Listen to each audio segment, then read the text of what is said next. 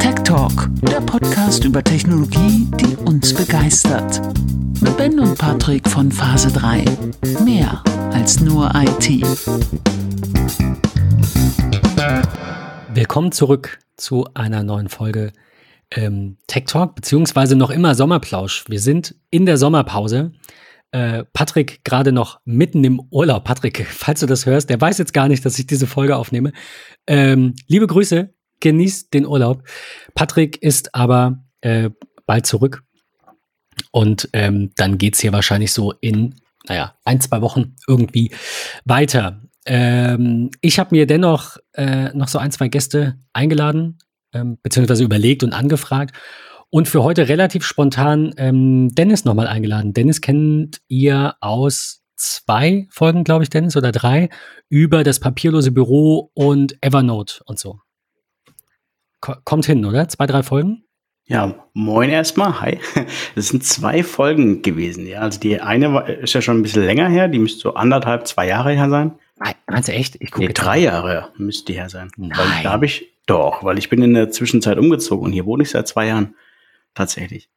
Und die letzte Folge ist noch gar nicht so lange her, ne? Ah, wir haben, 13.09.20, nicht so, auch schon ja, über die CMR-SMR-Story von Western Digital und das Festplattendebakel. Da stehst du hier zumindest drin. Aber wo war denn die andere? War die früher? Staffel 3?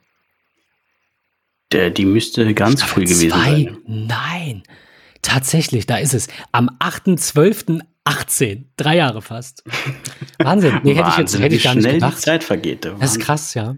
Ja, cool, schön, dass du da bist. Heute sprechen wir ausnahmsweise mal nicht über ein konkretes Thema, weil wir sind ja hier nicht im regulären Tech-Talk-Programm, sondern wir sprechen über dich, über deine Social-Media-Präsenz, über Selbstständigkeit, über alles, was uns so einfällt. Und das wäre auch mein Einstieg. Du hast nämlich in unserem Mattermost geschrieben, dass du dich sehr bedankst für die Folge mit Stefan Weiß, mit dem ich ja gesprochen habe über Selbstständigkeit und Co. Und ich suche es jetzt gerade, ich weiß gar nicht mehr, was du genau geschrieben hattest. Ich bin jetzt unglücklicherweise in die Selbstständigkeit gerutscht und das Thema hat gepasst wie Arsch auf Eimer. Genau, und dann haben wir, glaube ich, da so ungefähr geschrieben und kommen jetzt heute dann doch mal dazu, gemeinsam auch miteinander zu plaudern. Ja, schön. Ja, ich fand die Folge mit Stefan extrem gut. Sie hat mich nicht nur extrem weitergebracht, sondern hat mich auch ein bisschen zum Nachdenken angeregt. Willst du das einfach mal, ohne dass ich jetzt irgendwelche Fragen stelle, ausführen? Weil so viel kann ich mir darunter auch noch nicht vorstellen. Unter dem, dass das Thema passt, wie Arsch auf Eimer? Ja, genau. Also ich meine, du hast die dann gehört und du hast dir vorher wahrscheinlich auch so deine Gedanken gemacht und hast du dann gehört, was hast du daraus so mitgenommen? Das wäre so das, was mich interessiert. Also einmal, dass es eine Unterscheidung gibt zwischen dem, was man verdienen muss, um zu überleben, und zu dem, was man gerne verdienen möchte oder sollte, um auch Gewinn zu erwirtschaften tatsächlich. Mhm. Und ich fange gerade mal so ein bisschen an. Also ich bin jetzt seit circa 2 Wochen arbeitssuchend auf Deutsch oder nebenbei noch selbstständig. Und macht da jetzt extrem viel und das Thema hat mich dann so ein bisschen zum Nachdenken gebracht, weil ich hätte für mich auch gedacht, dass wenn ich jetzt zum Thema Selbstständigkeit da längerfristig einsteigen möchte, dass ich an sich viel zu geringe Stundensätze verlangen würde oder viel zu wenig Geld verlangen würde, sodass es für mich reichen würde. In welchem Bereich würde diese Selbstständigkeit denn stattfinden? Also ich bin ja schon seit einigen Jahren so ein bisschen im Social-Media-Bereich unterwegs, habe da aber keine Ausbildung, kein Studium. Ich habe mich da an für sich nur ein bisschen weitergebildet, ohne jetzt eine Ausbildung gemacht zu haben oder ohne da irgendwas Genaueres gelernt zu haben, sondern einfach nur durch Ausprobieren. Und da habe ich jetzt in den letzten Jahren 1-2 Themen, wie mein Technikblog, der jetzt ein bisschen angestaubt ist und seit 2 Jahren nicht mehr versorgt wird, oder auch die letzten 3 Jahre eigentlich mit meinem Produktivitätsblog eigentlich ziemlich viel gelernt habe, auf was es online so ein bisschen ankommt, wie man sich online vermarkten kann, und habe jetzt dann vor 2 Jahren mit einem Projekt gestartet im Reisebereich, wo jetzt extrem gut läuft. Also das ist auch hätte ich jetzt so auch nicht gedacht. Und jetzt überlege ich halt, das irgendwie in der Selbstständigkeit weiterzuführen. Also quasi mit eigenen Angeboten Geld verdienen sozusagen oder für andere diese Tätigkeiten zu machen, also Social Media Management oder Blogbeiträge schreiben, sowas in der Richtung. Also ich habe mich in den letzten Jahren irgendwie so ein bisschen auf das Thema Blogbeiträge schreiben spezialisiert. Da war der ein oder andere Gastbeitrag auch für andere Firmen oder Marken dabei. Und ich finde, das ist ein Thema, das mich persönlich interessiert, wo man dann aber auch sagen kann, hey, das könnte zur Not auch ein anderer machen. Ne? Also ich finde, so Blogbeiträge schreiben muss einem eigentlich liegen. Ich finde halt immer... ich finde das deswegen ein schwieriges Thema, weil viele, glaube ich, einfach Schreiberlinge einstellen, die sich mit dem Thema gar nicht identifizieren können. Also ich habe einen Kunden, der mir einfällt, der jemanden sucht zum Thema Social Media Management oder ich glaube gesucht hat. Ich bin da nicht ganz so involviert.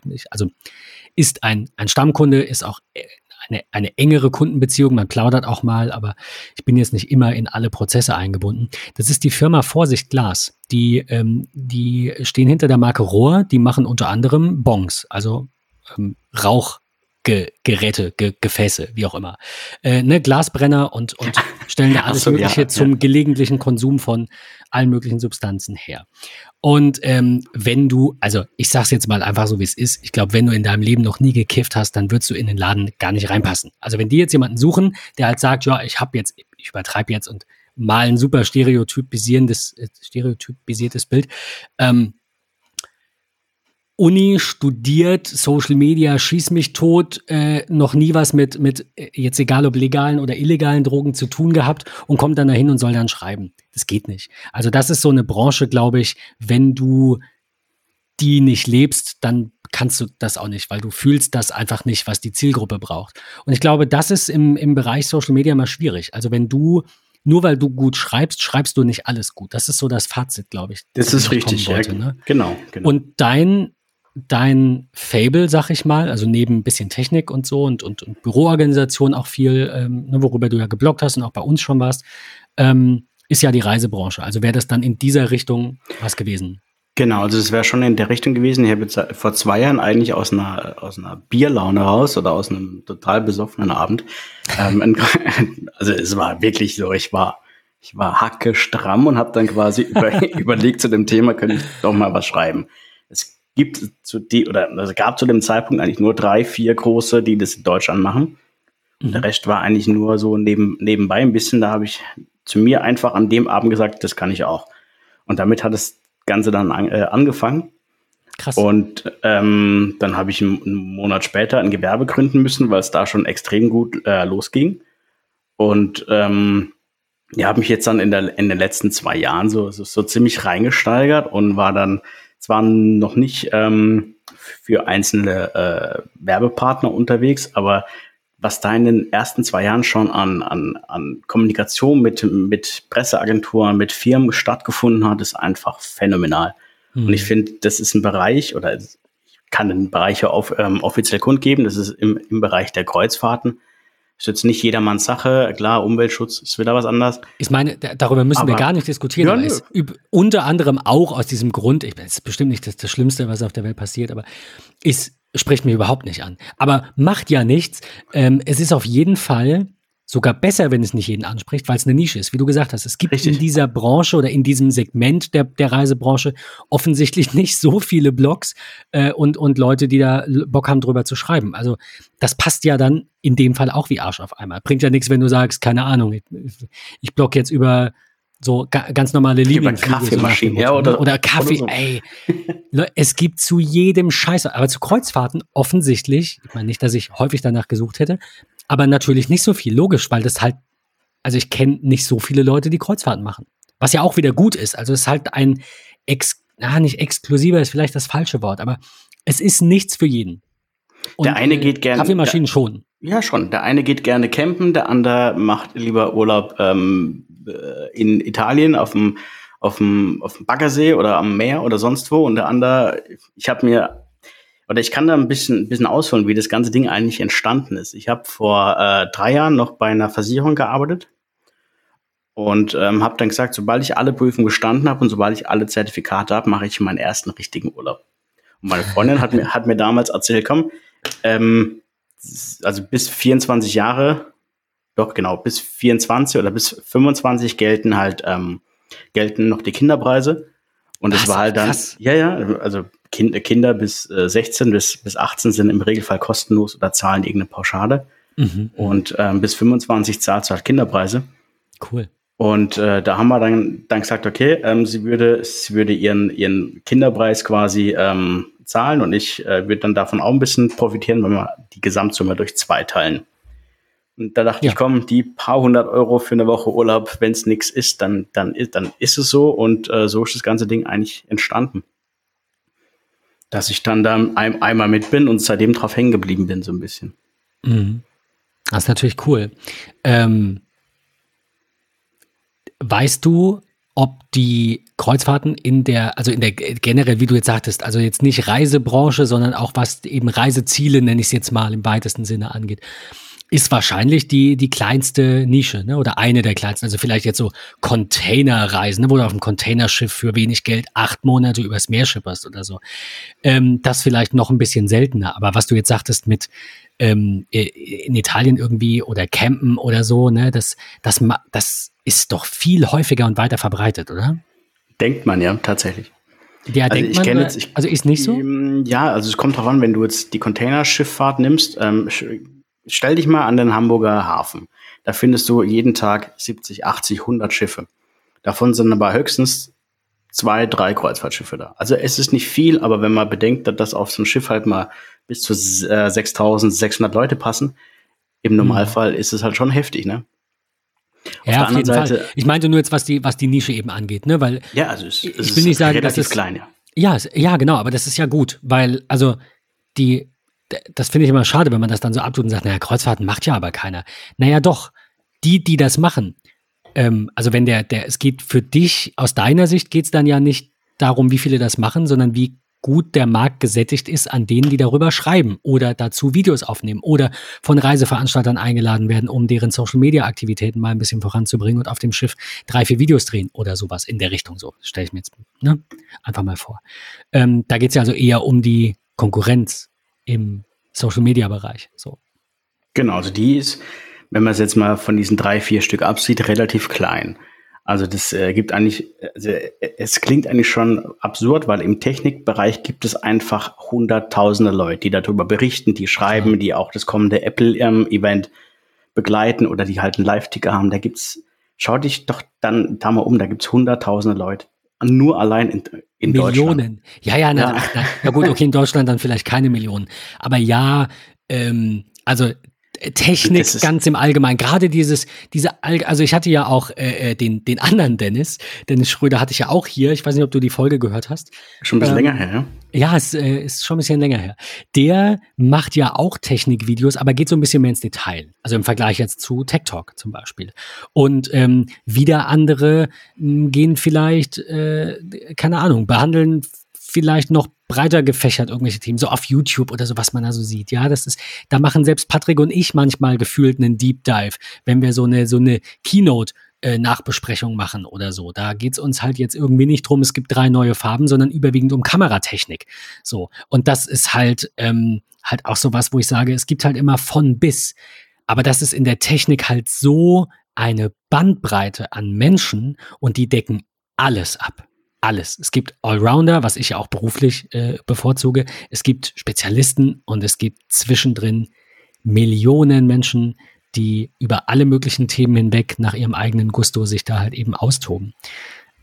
Das ist, glaube ich, schon ein besonderes Feld. Ich glaube, das ist auch so, also, weil Technik ist halt so weit gefasst. Wenn du jetzt, beispielsweise muss ich gerade an Autos denken.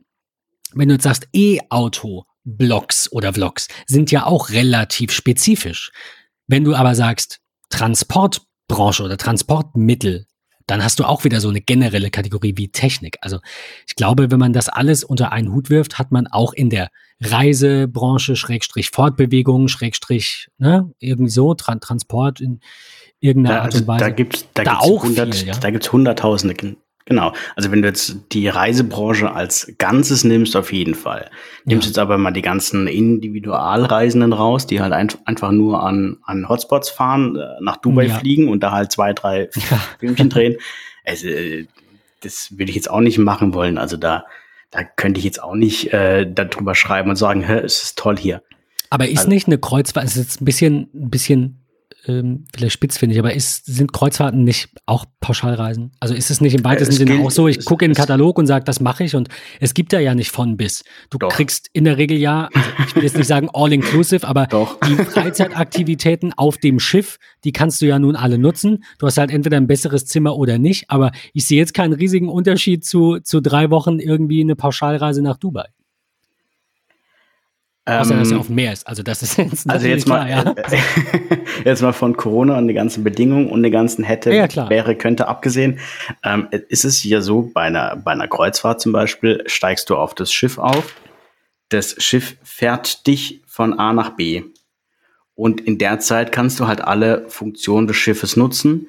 Und wenn du zum Beispiel sagst, du bist eine Woche in der Türkei unterwegs, da gibt es jetzt groß keine Kreuzfahrten, aber eine Woche im Mittelmeer, dann steigst du in Palma de Mallorca auf, bist am nächsten Tag auf Ibiza, gehst nach Korsika, bist am nächsten Tag dann in Barcelona und hast dann von mir aus noch Malta auf dem Schirm. Und so hast du halt jeden Tag eine andere Stadt, die du halt besuchen könntest. Vielleicht habe ich ganz kurz verdrängt, dass Kreuzfahrten nicht nur aus dem Schiffaufenthalt bestehen. Ja. Das könnte sein. Das könnte also es ist eine Mischung aus beidem. Auf jeden Fall so besser als oder was heißt besser? Das ist Geschmacksfrage, aber abwechslungsreicher als 3 Wochen im selben Hotel. Ich nehme alles zurück. Richtig, genau. Ich habe daran gerade gar nicht gedacht. Ich habe wirklich gedacht, also ich habe nicht drüber nachgedacht. Ja. Mir ist klar, dass Kreuzreisen nicht nur ein Schiff fährt im Kreis ist, ja. Aber irgendwie war das gerade nicht so präsent. Also meine Freundin hat mich damals, oder meine bald Frau habe ich damals so ein bisschen einstimmen können, weil sie ist eher der Strandtyp. Sie will eher 7 Tage an den Strand gehen, dort halt liegen und dann wieder heimfliegen. Und ich bin halt eher so der Typ, der halt sagt, hey, ich bin jetzt nur einmal in dieser Stadt, ich will alles sehen. Bin ich vollkommen bei dir. Also, aber das andere ist auch schön. Also wir hatten auch schon ein paar Jahre zurück 2 Jahre Griechenland auf einer einsamen Insel mit 6.000 Leuten, wo niemand hinkommt. Und dann lagen wir da jeden Tag bei 40 Grad am Strand. Jeden Tag für 2 Wochen. Das ist das nicht immer langweilig? Fand ich jetzt, muss ich sagen, tatsächlich nicht. Nee, nach 2 Wochen nicht. Ich glaube, wenn man da deutlich länger ist, dann vielleicht schon. Aber ich habe mir sagen lassen, auch das nicht. Mein Vater war da jetzt mit meiner Stiefmutter für 4 Wochen. Und denen wurde es auch nicht langweilig. Aber nee, finde ich tatsächlich nicht. Also auch da ist es abwechslungsreich. Du kannst dir mal einen Roller mieten, mal über die Insel fahren. Du kannst jeden Tag in verschiedene, Städte, das sind halt nicht mit uns vergleichbar, kleinere Ortschaften, klar. Aber du kannst da auch schon viel sehen. Und wenn du dir da für eine Woche einen Roller mietest und jeden Tag in ein anderes Städtchen eine Tour machst und dann da mal am Strand liegst, will ich jetzt nicht sagen, dass es vergleichbar ist mit heute Portugal, morgen Spanien, übermorgen Italien, so nach dem Motto. Oder halt im Abstand von 2, 3 Tagen. Aber es ist natürlich trotzdem nicht immer das Gleiche. Aber auch das, finde ich, wird in der Woche nicht langweilig. Also kann man schon mal machen. Ich mache auch mal eine Woche Urlaub zu Hause und da wird es mir auch nicht langweilig. Da hat man immer was zu tun, es fällt einem immer was ein. Gerade zu Hause hat man immer was zu tun. Gerade zu Hause, ja. Das ist ja auch so ein leidiges Thema. Dieses Jahr kein Urlaub, weil Hausbau. Also Umbau, wir bauen ja nicht neu. Deswegen, keine Ahnung. Wir werden eine Woche Urlaub haben, wir werden wahrscheinlich nirgends hinfahren und werden vielleicht an unserem Hochzeitstag einen Tag in der Therme verbringen und ansonsten auf der Baustelle. Oder keine Ahnung. Ein bisschen aufräumen und ausmisten. Lieber verzichtet ihr jetzt ein Jahr auf Urlaub, baut euer Haus fertig und könnt dann immer stolz drauf sein und sagen, hey, das haben wir 2021 gebaut. Ich bin auch ehrlicherweise gar nicht so der also ich bin nicht der ständig weg muss, sondern ich bin eher der sagt, ich mache es mir einmal zu Hause schön und dann muss ich nicht mehr so oft weg. Also ich kann dann ja trotzdem noch weg, aber ich kenne halt auch von sehr vielen Menschen diese Einstellung, so zu Hause ist mir eigentlich egal, alles ist blöd. Sicherlich sind da auch manche dabei, die gar keinen Bock mehr auf ihren Job haben. Das ist natürlich auch eine Thematik. Aber wenn man sich immer wieder im Job von Urlaub zu Urlaub rettet und dann wieder, das sind meistens auch die, ich share das jetzt ein bisschen über einen Kamm, ich hoffe, niemand fühlt sich angegriffen. Meistens auch die Pauschalreisen machen. Und es sind dann wieder Lorette Mar für 2 Wochen und das 3-mal im Jahr. Und quasi nach dem, so das Gefühl, der Spirit ist nach dem Urlaub, ist vor dem Urlaub. So war ich noch nie und so will ich auch gar nicht sein. Ich liebe meinen Job und wenn der es nicht mehr ist, muss ich einen anderen machen. Und das Haus oder die Wohnung, also meinen primären Aufenthaltsort, muss ich mir so schön machen, wie ich nur kann und da mein Geld investieren und nicht in 3-mal im Jahr irgendwelche Urlaube. Es ist zumindest meine Ansicht. Man kann dann trotzdem noch 3-mal mehr Urlaub machen. Ich finde es immer nur ein bisschen schade, wenn manchmal so dieser Eindruck entsteht, zu Hause ist ganz doof, weil ich sehe es genau anders und sage, wenn du dir zu Hause schön machst, dann bleibt dir ja überlassen, wie viel Zeit oder Geld du da investierst. Ja, das hat man ja letztes Jahr gesehen, als die Krise angefangen hat und viele Leute ihren Urlaub storniert haben oder umgebucht haben. Und plötzlich haben sie alle renoviert. Ja, die Baumärkte waren plötzlich voll, ne? Ja, das stimmt. Oh, schlimm. Also. Okay, also du bloggst im Moment schon über Kreuzfahrten. Wir wollen ja auch ein bisschen was verlinken. Crusify? Crusify, genau. Das ist eine Crusify ist eine Kombination aus zwei Worten. Cruisen, also das englische Wort für Fahren oder Kreuzfahrten. Und dann das interessante E-Fi, so wie Spotify oder andere E-Fi-Markennamen. Ja. Heißt ja eigentlich auf Deutsch identifizieren, ne? Identify. Oder ist ja die abgekürzte Form für Identify. Ach so. Aha. Wenn ihr jetzt mein Gesicht sehen könntet, dann würdet ihr sehen, wie da drüber eine riesige Glühbirne aufgeht. Da habe ich nie drüber nachgedacht. Ja, natürlich. Spotify. Also nehmen wir mal das Wort Spotify. Spot, also schauen oder also irgendwas also Musik entdecken halt oder Musik erkennen. So, genau. So, ja, stimmt. Spotify. Spot Identify. Hast du dir das ausgedacht oder ist das wirklich so? Das ist wirklich so. Also hast du dir das ausgedacht, dass Spotify diesen Namen so interpretiert oder haben die das irgendwo gesagt, dass das der Grund ist? Das war die Frage. Ich kann es mir so zusammenreimen, weil diese ganzen, da gibt's noch andere Marken, die mit EFI enden und das ist ähnlich. Also ja, heute gerade ein Video gesehen über Hostify, also der Typ hier, der diese Unify-Controller hostet. Wird zwar mit I dann am Ende geschrieben, aber der hatte auch ganz viele E-Fi-Dinge. Bei Unify könnte man zum Beispiel auf wie Universal gehen, also universal, irgendwie sowas. Also es ist, wenn man mal so drüber nachdenkt, macht es dann doch Sinn, ne? Spannend. Egal, back to topic. Crusify. Ja, krass, nee, habe ich nie drüber nachgedacht. Falls es jemand weiß, lasst uns wissen, ob Spotify sich wirklich aus Spot und Identify zusammensetzt. Aber ja, finde ich, also klar, was soll die Endung sonst bedeuten? Also ich habe es jetzt noch nicht gehört, aber es macht natürlich Sinn. Ganz kurz, bei Wikipedia steht es nämlich auch drin, aus dem englischen Wort to spot entdecken und to identify, also identifizieren. Also daher lag meine Vermutung doch ganz richtig. Also cool. Ich wusste es zuvor nicht, aber ich habe gerade mal live nachgesehen. Aber hat Spotify angefangen mit Musik, also so wie Shazam, mit Musikerkennung? Weil das würde ja vom Namen her passen wie Arsch auf Eimer. Also entdecke die Musik, ja, Spot, Musik, Spot and Identify. Egal, genug zu Spotify. Also dein Kreuzfahrtblog, den gibt es seit... offiziell seit Mai 2019.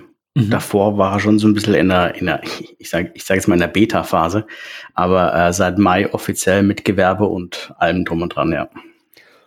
Und der verdient Geld über Affiliate-Links? Genau, also ich verlinke dann zu den einzelnen Kreuzfahrtmarken und verdiene dadurch dann meine X% pro Buchung, was letztendlich jedes Reisebüro dann auch kriegt.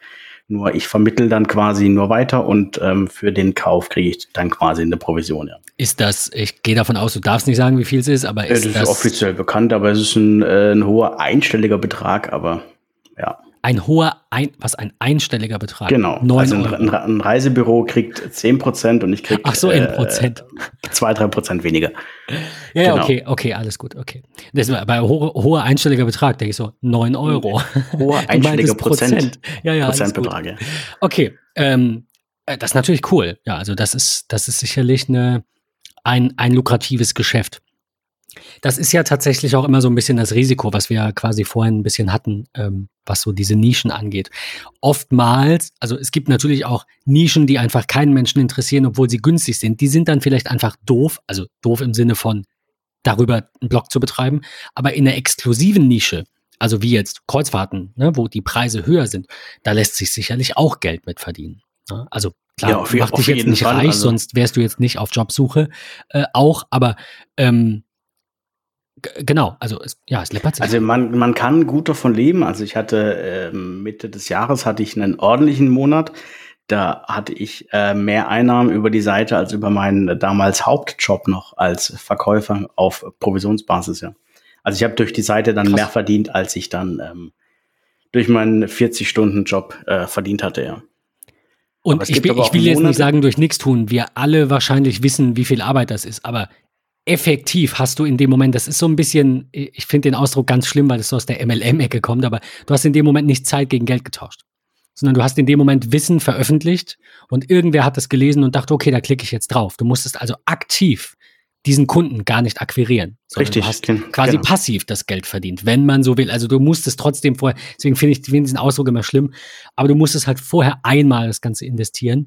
Darüber hatte ich es ja auch mit Andreas, dem Golfer, der ja auch seine Golf-Webseiten hat und der halt einmal Artikel schreibt oder 2 E-Books auf Amazon hat oder 3 und die einmal schreibt und dann kommt, und wenn halt nichts reinkommt oder nur 3-mal, dann tut's halt nicht weh. Das Einzige, was so ein bisschen weh tut, denke ich mir, ist das Ganze am Laufen zu halten auch. Ne? Also du musst ja dann hin und wieder mal neuen Content auch produzieren. Was heißt hin und wieder? Also ich bin jetzt, da, wo ich noch einen Hauptjob hatte, war ich halt jeden Tag noch so eine Stunde, bevor ich zur Arbeit bin und vielleicht dann noch eine Stunde, nachdem ich von der Arbeit wieder zu Hause war, noch vorm Laptop gesessen, habe quasi geschaut, was gibt's Neues, was sind's Neues. So viel. Also es war schon heftig, ja. Also offiziell waren es 14 Stunden und 50 Minuten, ja, in der Woche. Kann aber auch mal mehr gewesen sein. Also oftmals mehr gewesen sein. Ja, also da kann man wirklich Zeit reinstecken und Zeit gegen Geld tauschen ist immer so, ja, schnell gesagt, aber das funktioniert so in der Reisebranche nicht wirklich. Dresscode auf einem Kreuzfahrtschiff, alles zur Kleiderordnung. Mal so als Beispiel. Ich habe mich gerade kurz durch das Menü geklickt. Finde ich cool, ja. Ich finde die Seite auch schön aufgebaut. Ich würde darauf wetten, dass das ein WordPress ist. Ja, genau, mit Elementor. Schön. Nee, finde ich gut. Du machst aber, ist hier oben zumindest verlinkt, neben dem Blog und natürlich auch es sind ja auch noch verschiedene Seiten, die jetzt nicht als Artikel quasi aufgebaut sind, sondern als Seiten angelegt sind mit Informationen eben, ja quasi, man kann sagen FAQ, ne, unter Wissenswertes oder eben ein bisschen was zu den Reedereien und zu Angeboten. Ja, daneben hast du auch noch den Blog mit, allen paar Tagen mal einen Artikel, ja, du hast echt... also gestern waren es 3 Artikel, heute war es noch gar keiner. Ja, und du hast einen Podcast. Richtig, also in dem Podcast, da muss ich ehrlich dazu sagen, das ist nicht so ein Laber-Podcast, wie jetzt du betreibst in der Form, wo sehr viel Wissen drin steckt, sondern ich habe halt einen Podcast, wo ich halt so innerhalb von 10 Minuten das Wichtigste von der letzten Zeit oder von der letzten Woche so kurz zusammenfasse, wie es nur geht. Okay, der kommt wöchentlich. Genau, also es ist quasi im Nachrichtenstile. Also es ist nicht, dass ich mir jetzt Gäste einlade und hier 2 Stunden über ein Thema rede, sondern einfach, was ist in der letzten Woche passiert, was gibt's Neues, innerhalb von 10 Minuten weißt du es dann. So grob. Cool, ja, finde ich gut. Was braucht man mehr? Also ist eigentlich super. Klar, wir haben halt bei Tech Talk irgendwann gesagt, es gibt schon so viele, die halt Tech-News machen in 10 Minuten, das machen wir nicht, aber grundsätzlich finde ich das gut. Auch das braucht man, ne? Ist klar, auch das muss man irgendwo diese Infos ja herbekommen. Und gerade wenn es eben in der Hinsicht nicht so viel gibt, ne, hast du da natürlich eine, ja. Also im Kreuzfahrtbereich gibt es da noch 2, die da noch sowas in Podcast-Form betreiben. Bei einem arbeite ich noch nebenbei so ein bisschen mit oder zumindest steuere mal die Themen mit dazu. Also bleibt eigentlich nur noch so eine kleine Handvoll von Leuten übrig, die sich damit eigentlich auseinandersetzen. Und dann wird es eigentlich schon fast lustig, wenn man die Leute dann kennt, ne? Ja, klar, auf jeden Fall. Das ist ja auch so ein bisschen was Andreas berichtet hat, dass man sich da einfach, wenn man in so einer, also klar kennen wir, Patrick und ich, ein paar andere Tech-Podcaster, YouTuber und Co. Und haben auch mal mit denen geplaudert, aber die Bubble ist halt deutlich kleiner in deinem Feld und da kann man sich auch untereinander besser aushelfen und will sich auch nicht unbedingt die Augen auspicken. Auch wenn das eine Typfrage immer ist, aber also denke ich, je kleiner der Markt ist im Sinne von, also da hält man doch, denke ich, eher zusammen und will mehr Menschen von Kreuzfahrt. Ja, aber da geht es um richtig Geld, also da gibt es richtig Ärger teilweise. Ja, das ist natürlich auch. Also es gibt eigentlich, ja, zwei große, die sich im Internet darüber prügeln, die halt dann wo halt ein Gerichtsverfahren nach dem anderen hinten dran steckt. Also da schlagen sich teilweise die Köpfe ein. Deswegen versuche ich mich doch aus allem weit, weit rauszuhalten. Du hast diesen Blog als zweiten Blog gestartet oder hattest du den zuerst? Also ich hatte den von 2011 bis 2017 einen Technikblog, den ich dann aber aus Zeitgründen und aus Lustgründen eingestellt habe. Ist zwar immer noch online, aber den betreibe ich nicht mehr so in der Form. Und dann der Produktivitätsblog, der kam so 2019, war der so ganz groß. Also 2017 habe ich mit dem begonnen, 2019 war er auf so einem Höhepunkt und irgendwie hat Google was am Algorithmus verändert oder die Krise kam dazwischen. Es interessiert niemanden mehr, wie man produktiv ist. Ja, das kann nee, gar nicht mehr, weil das lernt man so von der Pike auf gerade in seinem persönlichen Unternehmen. Und deswegen ist das Thema, glaube ich, durch. Also habe ich zumindest das Gefühl gerade, weil da habe ich ziemlich viel über, wie man sich organisiert, wie man eine richtige To-Do-Liste schreibt und die tatsächlich umsetzt, wie man sich digital organisieren kann. Und dann kam ja die Krise dazwischen. Und seitdem kennt sich jeder damit aus. Ja, wahrscheinlich haben alle sich damit auseinandergesetzt und die Zeit genutzt, ja.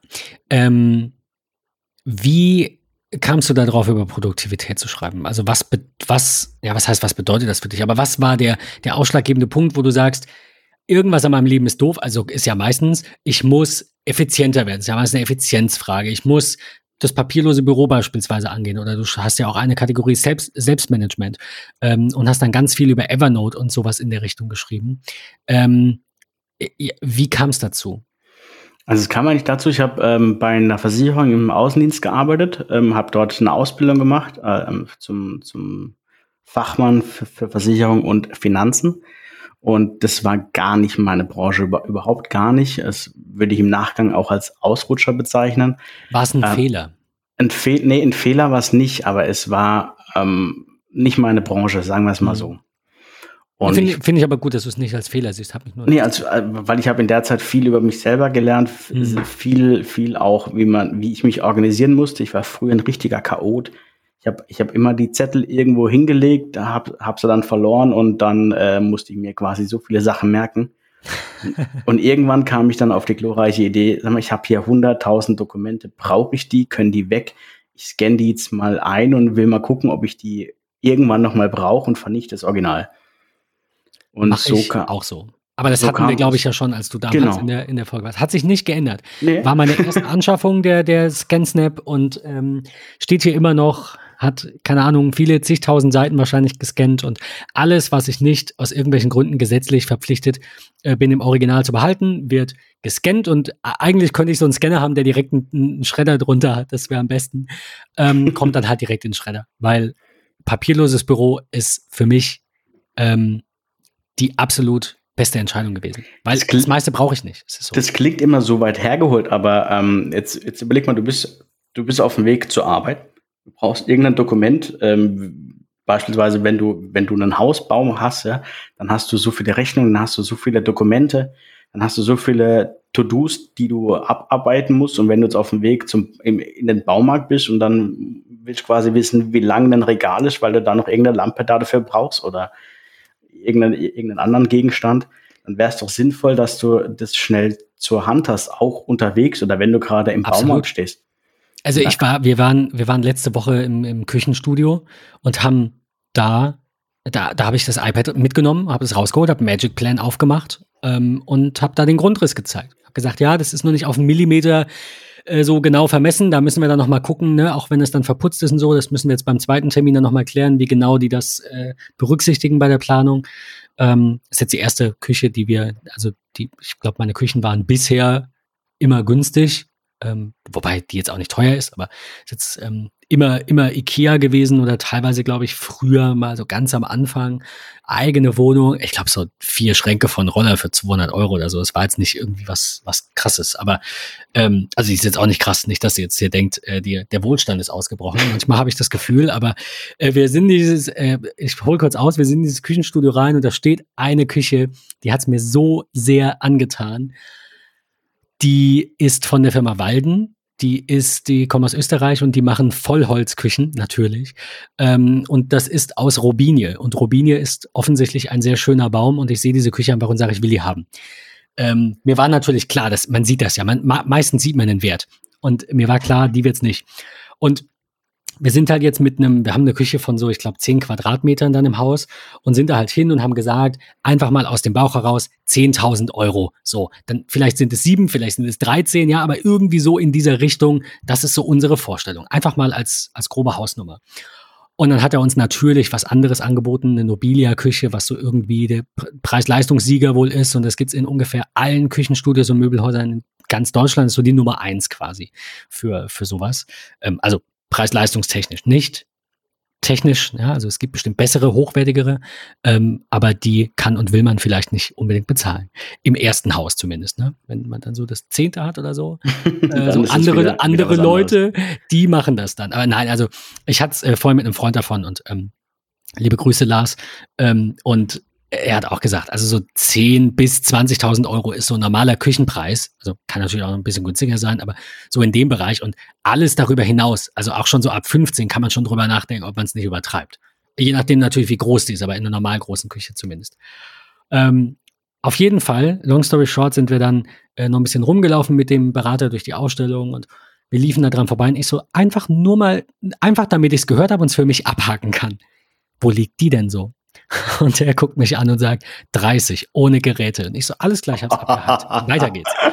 Wahnsinn. Also wenn mir Geld komplett egal wäre, an dem Punkt bin ich nicht, dann würde ich diese Küche haben wollen, weil die schön ist. Die würde da nicht mal reinpassen, die passt dazu nicht. Also die würde passen, das wäre okay. Es ist eine Küche, es ist ein abgeschlossener Raum, wir haben keine Wohnküche.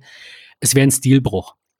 Wir sind halt generell sehr minimalistisch, skandinavisch, viel Ikea, viel Weiß und Schwarz und Anthrazit und ja, das wäre schon eine krasse Nummer. Aber die hat mir auf Anhieb einfach gefallen. Und ja, so ist es halt manchmal. Aber auf jeden Fall wollte ich darauf hinaus, ja, worauf wollte ich eigentlich hinaus? Du hast angefangen, dass du dass du das von der Küche kennst, dass du die Dokumente online hast und jetzt... Danke, Magic Plan. Jetzt fehlt mir auch der Bogen. Alles gut, perfekt. Nein, wunderbar.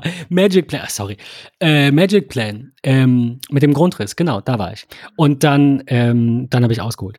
Dann bin ich einfach zu ihm hin, habe die App aufgemacht und habe gesagt, das ist unser Plan und das ist so ungefähr das. Wir haben das auch mal bei Ikea zusammengestellt. Ich rede da mal offen drüber, was soll ich da so... Er weiß, dass es Ikea gibt, er weiß, dass die einen Küchenplaner haben. Warum soll man da nicht gucken?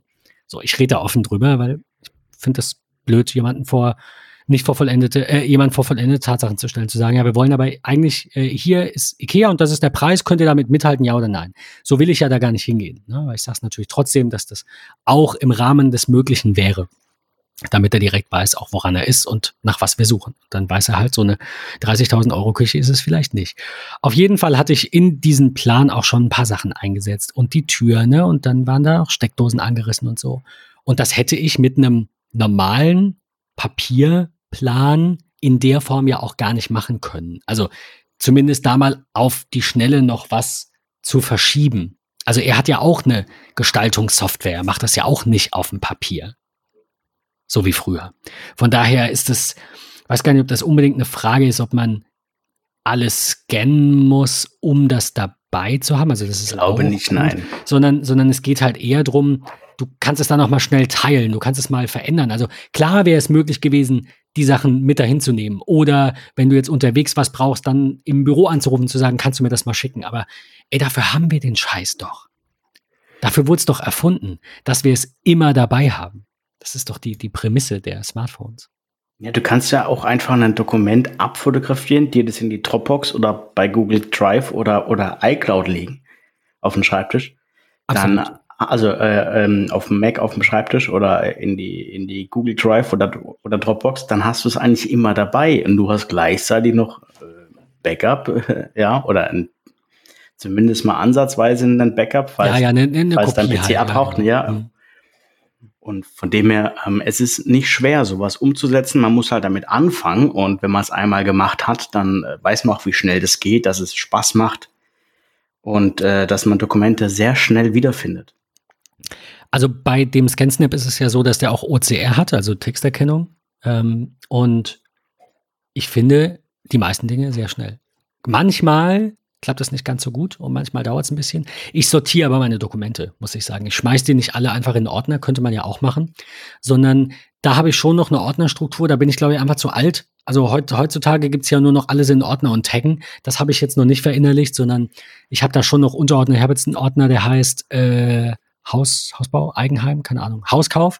Und die sind sogar jetzt mit hier 00, 01, 02 so ein bisschen sortiert wenigstens.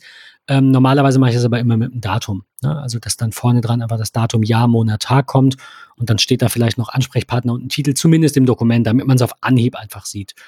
Und das in Verbindung mit der Texterkennung im Dokument und der Textebene, die der Scanner dann über das Bild legt, das er ja quasi scannt, ist ein Traum. Also, das ist, wenn ihr das noch nicht gemacht habt mal, dann macht das und dann versteht ihr, warum das cool ist. Du könntest auch die Variante mit dem Paginierstempel, heißt der, glaube ich, nehmen. Und zwar, du könntest einfach das Papier stempeln mit einer fortlaufenden Nummer zum Beispiel. Dann kannst du es fortlaufend in einen Ordner stecken. Wenn du jetzt zum Beispiel ein Dokument oder einen Hausbauordner hast, dann nimmst du halt einen Paginierstempel und stellst ihn auf 100 ein und nimmst dann ein Dokument, stempelst es, dann nimmst du das nächste mit 101, 102 und so weiter. Dann weißt du eigentlich schon auf dem Dokument, welches Dokument du gerade brauchst und dann kannst du zu dem jeweiligen Ordner gehen und kannst das Ding halt rausziehen, wenn du es aufheben musst tatsächlich. Das ist gar nicht verkehrt, ehrlicherweise. Also habe ich aber, nee, es ist gut, habe ich nie drüber nachgedacht, weil ehrlicherweise bestehen meine Ordner, die ich so habe, ich glaube, meine Sammlung aus 3 Ordnern. Ist ja also noch recht übersichtlich. Die meisten Rechnungen, die ich bekomme, also geschäftlich, das ist ja das, wo ich überwiegend was aufbewahren muss, die kommen in digitaler Form, die meisten, nicht alle. Die paar, die ich aufheben muss, zwecks Vorsteuerabzug, die habe ich natürlich in einem Ordner abgeheftet. Der ist dann mit so Trennstreifen nach Jahr getrennt und die sind da chronologisch drin. Und die Dinge, die ich aufheben muss, liegen neben mir in so einem IKEA-Dokumentsammler. Ich glaube, der heißt sogar Dokument, einfach nur. Kennt man diese silberfarbene Ablage mit 3 Auszügen und da liegen jetzt, ich schiel mal so rüber, keine Ahnung, 150 bis 200 Blatt. Alles wild durcheinander, teilweise zusammengeheftet, teilweise nicht, so wie es halt kam und also meistens natürlich nicht mehr geheftet, weil der Scanner das ja sonst nicht einzieht. Und so liegt es da. Und dann gehe ich alle 3 bis 6 Monate mal hin und hefte das ab und ein paar Sachen werden noch geschreddert. Aber der normale Ablauf für das, was ich eben scannen muss, ist, das liegt hier irgendwie auf dem Schreibtisch rum und alle paar Tage jage ich mal so 10 Sachen durch den Scanner, lege die dann quasi in mein Regal hier auf einen, das muss geschreddert werden, Stapel. Und das war's. Und auch alle 1-2 Wochen gehe ich mal in meinen Scan-Ordner und sortiere die Dinger und benenne die kurz. Das ist eine Sache von 5 Minuten. Also, ja, eigentlich ein No-Brainer. Eigentlich mega. Also so vom Grundkonzept her mega. Ich glaube, da gibt es noch das ein oder andere Entwicklungsfeld, aber immer. Besser als gar nichts auf jeden Fall. Und es ist schon mal eine richtig gute Idee, dass du dir so eine Ablage gemacht hast, wo du einfach alles hinlegst und wo du dann sagst, hey, wenn ich Zeit habe, dann mache ich das dann da. Ich meine, das muss auch nicht sein. Also ich habe diese Dinge ja gescannt. Wenn es jetzt hier brennen würde, theoretisch, dann könnte es mir natürlich trotzdem passieren, dass im Nachhinein eine Prüfung ist und das Finanzamt sagt, sie haben den Beleg aber nicht mehr. Aber ehrlicherweise würde ich fast erwarten, Gesetze hin oder her, dass da Gnade vor Recht ergeht. Das unterstelle ich jetzt mal, ohne sagen zu wollen, dass das so sein muss. Von daher, mir bringt es nichts, die jetzt schneller abzuheften. Also wenn es hier brennt, dann trage ich die nicht noch raus. Aber meine Daten sind halt auf meinem Rechner. Den würde ich vielleicht raustragen, wenn es geht. Ansonsten sind sie natürlich gesichert an einem anderen Standort. Das ist die Prämisse für ein gutes Backup. 3-2-1-Regel, das hatten wir auch schon häufiger im Podcast. Und somit bin ich in dem Moment, wo das Dokument gescannt ist, erstmal auf irgendeine Art und Weise safe. Und der Rest ist mir eigentlich egal. Das kann hier jetzt ein Jahr liegen und dann hefte ich das mal ab. Ich meine, ehrlicherweise, das ist dann für mich eine Halbtagsaufgabe, ne? Also meistens eher alle 6 Monate, weil es einfach weniger Papierkram wird. So alle 6 Monate nehme ich mir dann mal einen halben Tag quasi und mache das und hole die Ordner raus und hefte das alles ab und dann sprechen wir über 3, 4 Dinge noch, die vielleicht noch unklar waren, die da drin verloren gegangen sind, ob wir die noch brauchen oder wo wir die jetzt abheften oder so und dann ist das nach 3, 4 Stunden gemacht. Und man sagt ja auch, dass es besser ist, zusammenhängende Aufgaben eben, zusammenhängend zu erledigen, anstatt es immer in kleinen Häppchen zu machen, weil man immer reinkommen muss, dann wird man unterbrochen und dann, Tür zu, 4 Stunden. Vielleicht noch einen Denkanstoß. Das Ahrtal zum Beispiel, ich glaube, die Geschichte ist ja hinreichend bekannt.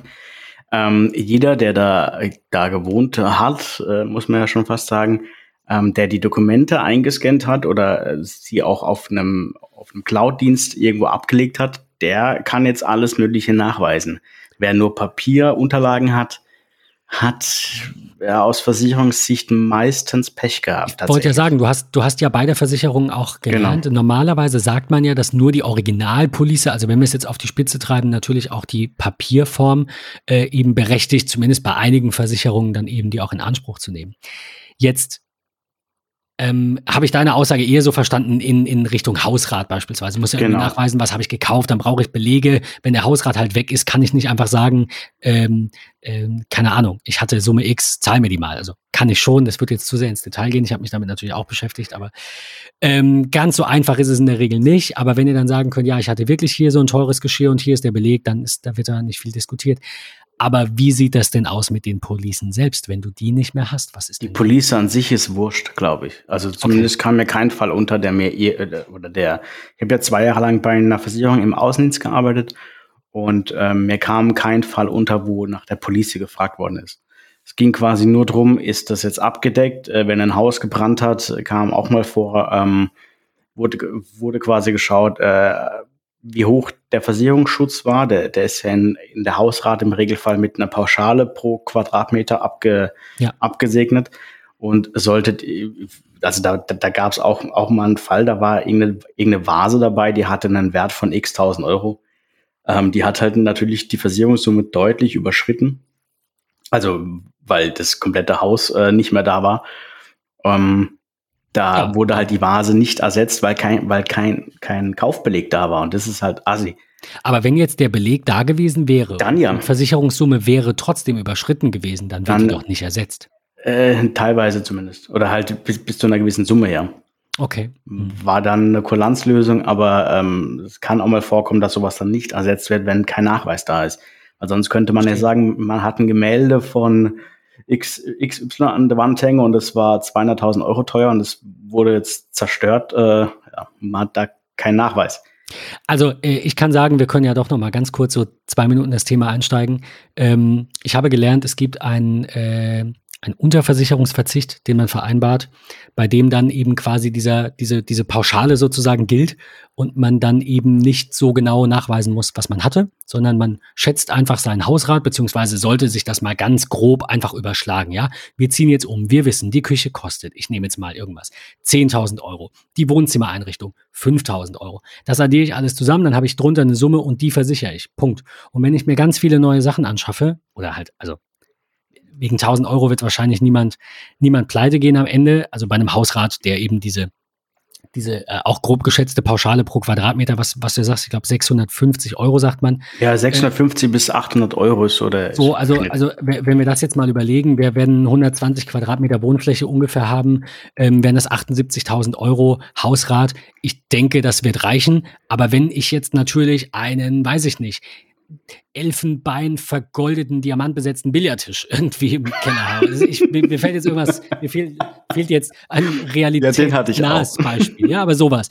Dann reichen die 78.000 halt nicht und dann sollte ich vielleicht hingehen und einfach entsprechend diesen Beleg auch aufbewahren, natürlich aufbewahren und auch die Summe dann gegebenenfalls auch anpassen lassen. Aber also das war so mein Fazit war, wer einen Hausrat nicht hat, macht einen großen Fehler, weil du kannst ich kenne halt, bei Versicherungen kenne ich ganz viele, die sagen, die nehmen dich nur aus und die zahlen doch am Ende eh nicht. Aber alle, die das sagen, alle, haben sich nachher nicht mit dem Thema auseinandergesetzt, haben irgendwelche Ausschlüsse nicht verstanden oder sie wurden ihnen verschwiegen. Sicherlich gibt es auch schlechte Verkäufer, gar keine Frage. Bestimmt viele, gar keine Frage. Aber wenn man das liest, gerade heutzutage mit diesen europäischen Standardvertragsbedingungen, ne, die dann nochmal in leicht verständlicher Sprache sagen müssen, was da passiert, denke ich, sind die meisten Versicherungen oder die meisten Menschen, die Angst haben vor den bösen Versicherungen, sind einfach unterversichert. Und wenn deinem Nachbar halt die Zigarette irgendwie aus dem Mund fällt, während er einschläft, dann nutzt dir das halt alles nichts am Ende. So, wenn du keine Hausratversicherung hast. Das ist so mein Fazit dazu, ganz kurz.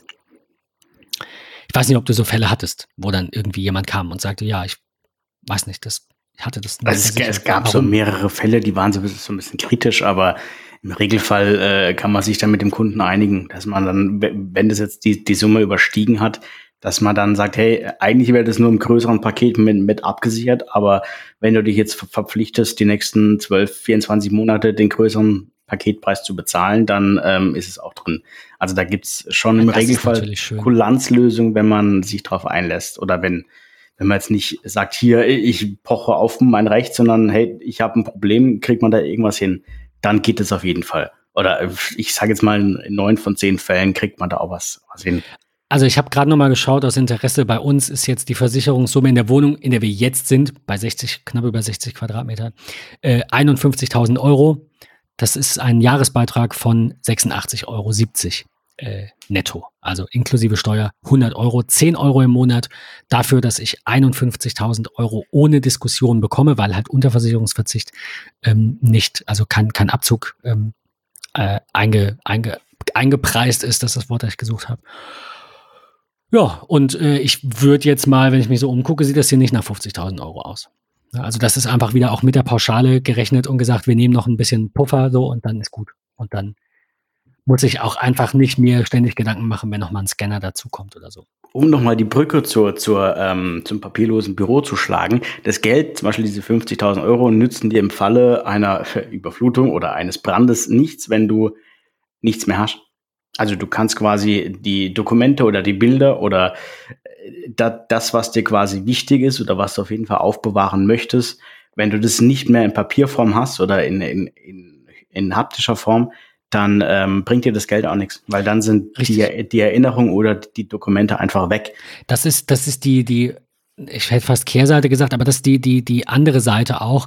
Es geht ja einmal darum, diese Dinge schneller griffbereit zu haben und dann geht es halt darum, diese Dinge immer und unabdingbar, egal was passiert, irgendwo zu haben. Und das, denke ich, ist auch ein ganz großer Punkt. Also gerade was du jetzt sagst, eben Dinge, die keinen materiellen, keinen monetären Wert haben, sondern ideellen Wert. Alte Fotos.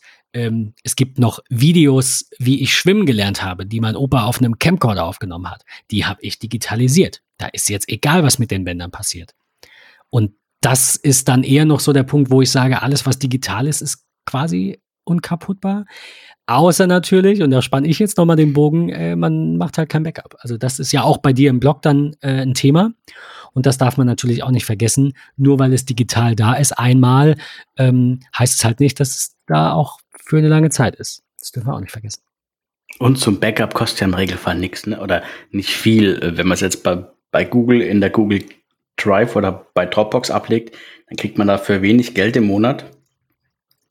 Ein Speicherplatz, da kann man alles Mögliche ablegen und es ist trotzdem mal eine Kopie irgendwo anders, falls doch was ist. Und wenn man jetzt alles in der Cloud speichern möchte, dann findet man auch Lösungen für, ich sag mal, 10, 12 Euro im Monat. Aber da ist alles für die ganze Familie mit drin. Eben, das kommt immer darauf an, wie genau man welche Daten sichern muss, aber damit sollte man sich auseinandersetzen. Und das ist so der zweite Punkt, über den du ja auch schreibst, also oder der dritte, papierloses Büro hatten wir und Selbstmanagement und du schreibst eben auch noch ein bisschen über Backups und über Synology, darüber haben wir uns ja auch in der Folge mal unterhalten. Was hältst du von DSM7? Mal so jetzt kurz Technik. Ich finde es auf der einen Seite gut, auf der anderen Seite schnell, aber es gibt aber auch viele Kunden, die sagen, oder viele Nutzer, die sagen, es ist extrem langsam und das kann ich irgendwie nicht nachvollziehen. Ich finde es deutlich. Es ist deutlich performanter. Es ist deutlich schneller. Auf allen Systemen, die ich bisher betreut habe, bestimmt 15 Stück, die sind alle schneller. Also ich finde es mittlerweile richtig schick. Klar, die alte Oberfläche ist schön gewesen. Die hat ein bisschen so einen alten Touch gehabt. Ich finde die neuen Symbole einfach zum Kotzen, aber das ist persönliche Meinung dazu. Das geht mir tatsächlich, also ist mir jetzt zumindest nicht negativ aufgefallen.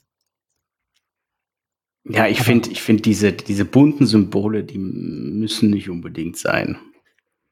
Aber ja, klar, also so von der Oberfläche, von der Bedienung, von allem ist es deutlich schneller. Also ich finde es deutlich schneller. Ich habe jetzt eine 218er. Mit zwei Platten drin, die funktioniert deutlich schneller und ich bin mega zufrieden mit. Also es gibt jetzt nichts, was mir jetzt irgendwie negativ aufgefallen ist, außer dass ich Rückmeldung von einer Handvoll Nutzer bekommen habe, dass die extrem langsam sei oder dass, irgendwas muss da grundlegend nicht funktioniert haben. Ich wollte gerade sagen, also entweder das oder es sind halt ältere Geräte. Natürlich gab es auch da wieder ein bisschen Kritik in Hinblick gerade, was Synology-Fotos angeht. Aber generell ist es, glaube ich, eine gute Sache, ja. Hast du auch ein Problem? Oder ich habe ein Problem mit... Ich habe viele Probleme. Das weiß ich. Du bist ja in deinem Podcast sehr persönlich. Findest du? Ich finde, man erfährt viel über dich, ja. Das ist tatsächlich so, also... ich bin da, was mich selber oder was meine persönlichen Dinger betrifft, sehr verschlossen, aber unbeabsichtigt eigentlich. Und du bist da sehr offen, was die Kommunikation nach außen. Ehrlicherweise, also da müssen wir jetzt kurz einsteigen. Ich finde das tatsächlich, ich will nicht sagen gar nicht. Ich bin generell ein offener Mensch. Ich habe kein Problem über... viele Themen zu sprechen, die auch bei manchen teilweise Tabuthemen sind, weil ich finde, sowas sollte es nicht geben. Aber ich wüsste jetzt nicht, dass ich das im Podcast exzessiv mache oder dass das generell irgendwie, also keine Ahnung, ich setze jetzt keine Maske auf, ich plaudere einfach, aber ich hätte jetzt nicht das Gefühl gehabt, dass man sagen würde, man erfährt in diesem Podcast besonders viel über mich. Deswegen bin ich da jetzt gespannt, was du da so erfahren hast oder wie du, woran du das festmachst. Wenn du dich mit Patrick unterhältst, in diesem Sinne erstmal schöne Grüße. Du bist da sehr offen und erzählst viel, wie du dich verhältst oder was du so den Tag machst oder was oder auch nicht manchmal. Ja, also du redest schon, wie kann man das vereinfacht formulieren? Du gibst schon viel über dich preis, sagen wir es so. Auch wenn du es, glaube ich, gar nicht merkst. Ich glaube, eben. Also, wie gesagt, ich habe da gar kein Problem mit. Was ich mir nicht vorstellen könnte, also glaube ich, wäre als meine Person, was heißt berühmt, ja? Also berühmt ist dann wieder was anderes. Wenn du so berühmt bist, dann kannst du dir mit Kohle ganz viel Schutz kaufen und ganz viel Internet, böse Sachen löschen und so und Scheiß. Aber so Influencer berühmt, weißt du? Also so 20.000 Follower, ein kleiner YouTube-Channel, aber es dreht sich um mich. Das könnte ich mir langfristig nicht vorstellen, weil ich immer Angst habe, also auch um die anderen, nicht jetzt um mich, dass wenn da Anfeindungen passieren, also wenn du Fans hast, die Fans von dir als Person sind, dass du auch Hater hast und Neider hast, die dich als Person hassen. Deswegen steht für mich ja der Gedanke im Raum, wenn wir die 5. Staffel oder dann vielleicht auch, weil wir jetzt ein bisschen später erst umziehen, ein bisschen später, dann will ich ja den Dachboden so ein bisschen als Studio, ist jetzt wirklich übertrieben, aber zumindest mit einem Schreibtisch und einem schönen Hintergrund, vielleicht einem Greenscreen und irgendwie sowas ausstatten. Da habe ich lange überlegt, will ich einen YouTube-Channel machen mit meinem Namen und will einfach sagen, das bin ich und das ist hier, ne, Story of my life, so ein bisschen Vlog.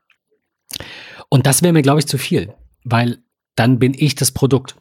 Und wenn es ein Firmen-Channel ist, es mag unterm Strich keinen Unterschied machen im Inhalt, aber in der Wahrnehmung.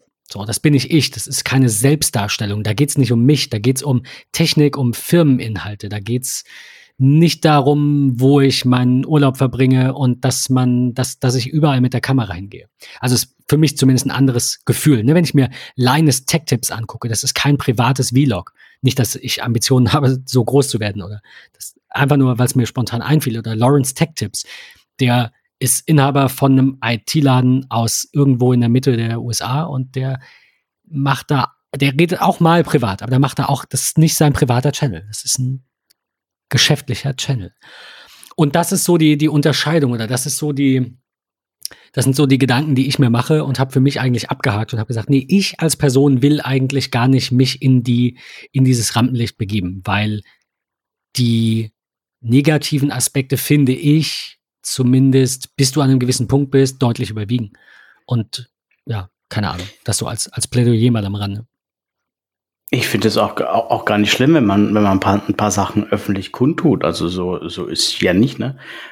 Ich finde, wenn man dich jetzt in den letzten 3-4 Jahren, so 3-4 Jahre sind es ja, angehört hat, dann sieht man schon eine gewisse Entwicklung, eine gewisse, wo geht die Reise hin, was interessiert dich, was macht dich aus? Das kriegt man schon mit der Zeit mit. Absolut. Das finde ich auch gar nicht schlimm. Also das ist, da will ich jetzt gar kein Geheimnis drum machen. Sonst dürfte ich mich ja im Internet auch irgendwie gar nicht preisgeben. Ne? Das im Gegenteil, ja, also ja. Man muss es ja auch ein bisschen tun, um sich behaupten zu können oder um sich eine Marke aufzubauen, so in dem Fall. Ne?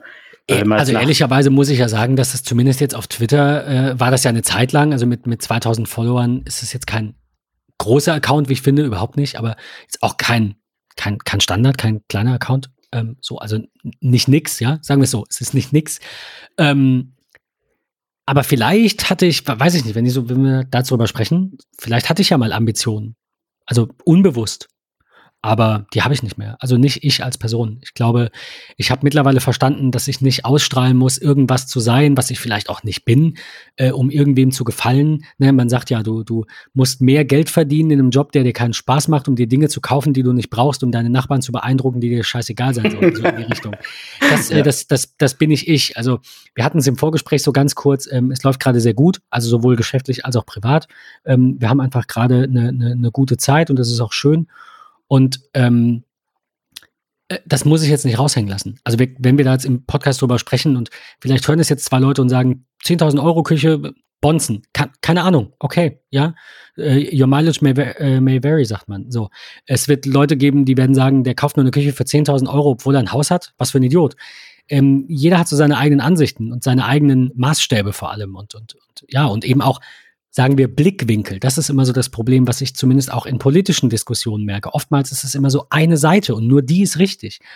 Und das sind so Dinge, weiß ich nicht, wo ich mittlerweile einfach versuche, realistisch zu sein. Es ist mir beispielsweise jetzt, ich bin niemand, der groß in der Öffentlichkeit über Politik reden will, weil ich finde es immer anstrengend, weil die meisten das halt eben nicht so sehen wie ich. Es ist mir scheißegal, wer diese Wahl gewinnt. Es gibt 5 Parteien, bei denen ich keine Angst habe, wenn sie diese Wahl gewinnen. Es gibt eine von den größeren Parteien, bei denen möchte ich das auf gar keinen Fall. Das ist die AfD, das ist sicherlich auch kein Geheimnis. Und das werden viele andere, 90% zumindest, hoffentlich auch so sehen. Statistisch gesehen sind ja unter unseren Hörern und Hörerinnen auch AfD-Wähler, zumindest von der Anzahl her. Aber ich denke, von der Bubble her oder von der Ausrichtung her hoffe ich eher weniger.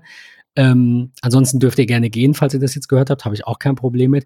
Aber egal, welche der anderen Parteien in welcher Koalition sich nachher zusammensetzt, ich persönlich werde damit leben müssen. Und irgendwann mal diesen Gedanken zu haben und zu sagen, diese ganze Macht oder, ja, Macht ist vielleicht das falsche Wort, aber diese Mitbestimmung, diese Wirkung, die wir uns auf unser eigenes Leben einreden, die haben wir gar nicht. Wenn du an dem Punkt bist, das habe ich, glaube ich, schon vor 5 Jahren gesagt, wo dir alles egal ist, weil du weißt, du kannst es eh nicht ändern, da fängt es an, Spaß zu machen. Und das war quasi so ein bisschen der Beginn meiner zweiten Selbstständigkeit. Das stimmt vom Zeitraum her nicht ganz. Es war eigentlich eher so das Ende der ersten, wenn man so will, oder Mitte der ersten Selbstständigkeit. Das ist auch ein Thema, über das ich rede, was andere vielleicht nicht machen würden. Da magst du recht haben. Muss aber sagen, dass ich bei einigen Kunden auch schon, was heißt Lob bekommen habe, aber einfach, also Respekt. Es war dann eher so eine Frage von ja, ist ja nicht schlimm, dass sie schon mal gescheitert sind. So, scheitern ist gut. Und dann unterhält man sich und sagt so, ja, ich weiß gar nicht, bei den Amis ist das normal. Wenn du da nicht gescheitert bist, bist du nichts. Und in Deutschland ist es so, zweite Selbstständigkeit, ja, lief wohl nicht, ne, Idiot. Doch, das musste alles so kommen. Ich war selbst dran schuld. Ich habe viel daraus gelernt. Und jetzt mache ich das Beste draus. Und jetzt habe ich Spaß. Und darum geht's. Und deswegen finde ich das so cool, dass du aus dieser Situation der Arbeitslosigkeit oder des baldigen Endes, ne, du hast es ja, glaube ich, geschrieben, noch im August, des baldigen Endes deiner Beschäftigung dann gesagt hast, naja, warum nicht eigentlich auch komplett selbstständig? Und damit würde ich jetzt gerne meinen Monolog auch. Sorry, ich wollte das jetzt gerade irgendwie. Kein Problem. Also wenn du dazu noch was sagen möchtest, gerne. Nee, ansonsten, ich finde es sehr interessant. Deswegen habe ich gerade nichts dazu gesagt. Okay, also ich will das jetzt auch nicht abwürgen. Wenn du da noch einhaken willst, mach das gerne. Dann würde ich da aber den Bogen spannen wollen, auch nochmal zur Frage zum Anfang, Selbstständigkeit, was du dir so vorstellst und was du, also wie du dir das ich sag mal, organisatorisch vorstellst, weil man muss ja mit so einer Selbstständigkeit auch Geld verdienen. Ich gehe davon aus, wenn ihr jetzt verlobt seid, dass ihr zusammen wohnt, die meisten verloben sich nicht, wenn sie nicht zusammen wohnen, also werden da ja zumindest mal 2 Gehälter da gewesen sein. Das heißt, du musst nur 1 oder vielleicht auch kein ganzes wieder auffangen. Das war bei mir so, ne? Ehrlicherweise war das ja bei mir so, dass ich nicht Ernährer war, wenn man so will, und musste 2 Gehälter haben und bin dann plötzlich, habe mich selbstständig gemacht, sondern ich habe mich in einer Situation selbstständig gemacht, sage ich auch offen, also ja, stimmt, vielleicht sind es ein paar Dinge, die ich mehr sage als andere. In meinem letzten Angestelltenjob vor 6,5 Jahren habe ich brutto 100 oder 200 Euro verdient, also netto 1500 Euro, ungefähr, vielleicht 1600, so. Und ich habe gesagt, wenn ich mich jetzt nicht mehr selbstständig mache, wo ich so wenig, ich weiß es nicht wenig, will niemandem zu nahe treten, wo ich so wenig Geld verdiene, also für die IT-Branche ist es wenig. Wenn ich das jetzt nicht mache, mache ich das nie wieder. Wenn ich mich irgendwo hocharbeite und verdiene 3, 4, 5 brutto, keine Ahnung, wo die Fahnenstange zu Ende ist, als Angestellter in meinem Wirkungskreis hier, dann werde ich mich nicht mehr selbstständig machen. Und ich habe gemerkt, ich ecke an, ich bin anders. Es passt so nicht. Von beiden Seiten. Da bin nicht ich der Doofe, da sind nicht die anderen die Doofen. Es passt einfach nicht.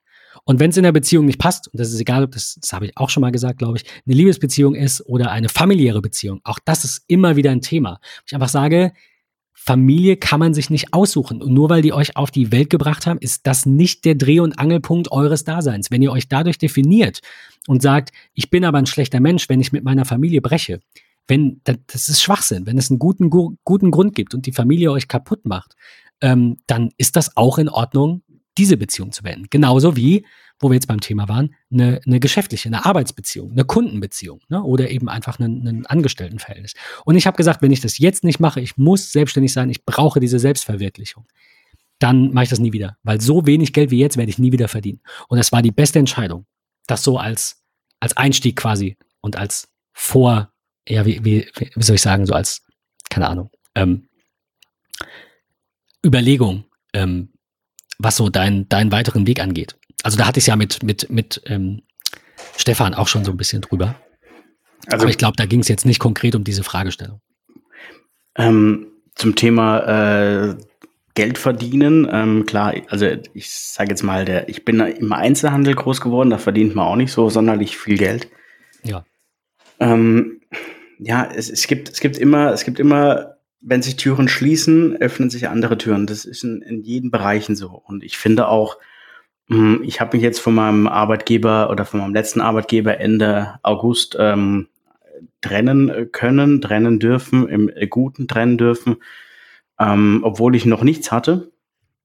Und es ging dann relativ schnell. Da hatte ich dann eine ungefähre Idee, wohin es für mich gehen könnte im Social-Media-Bereich, aber da haben sich wohl, da habe ich wohl zu viel hineininterpretiert.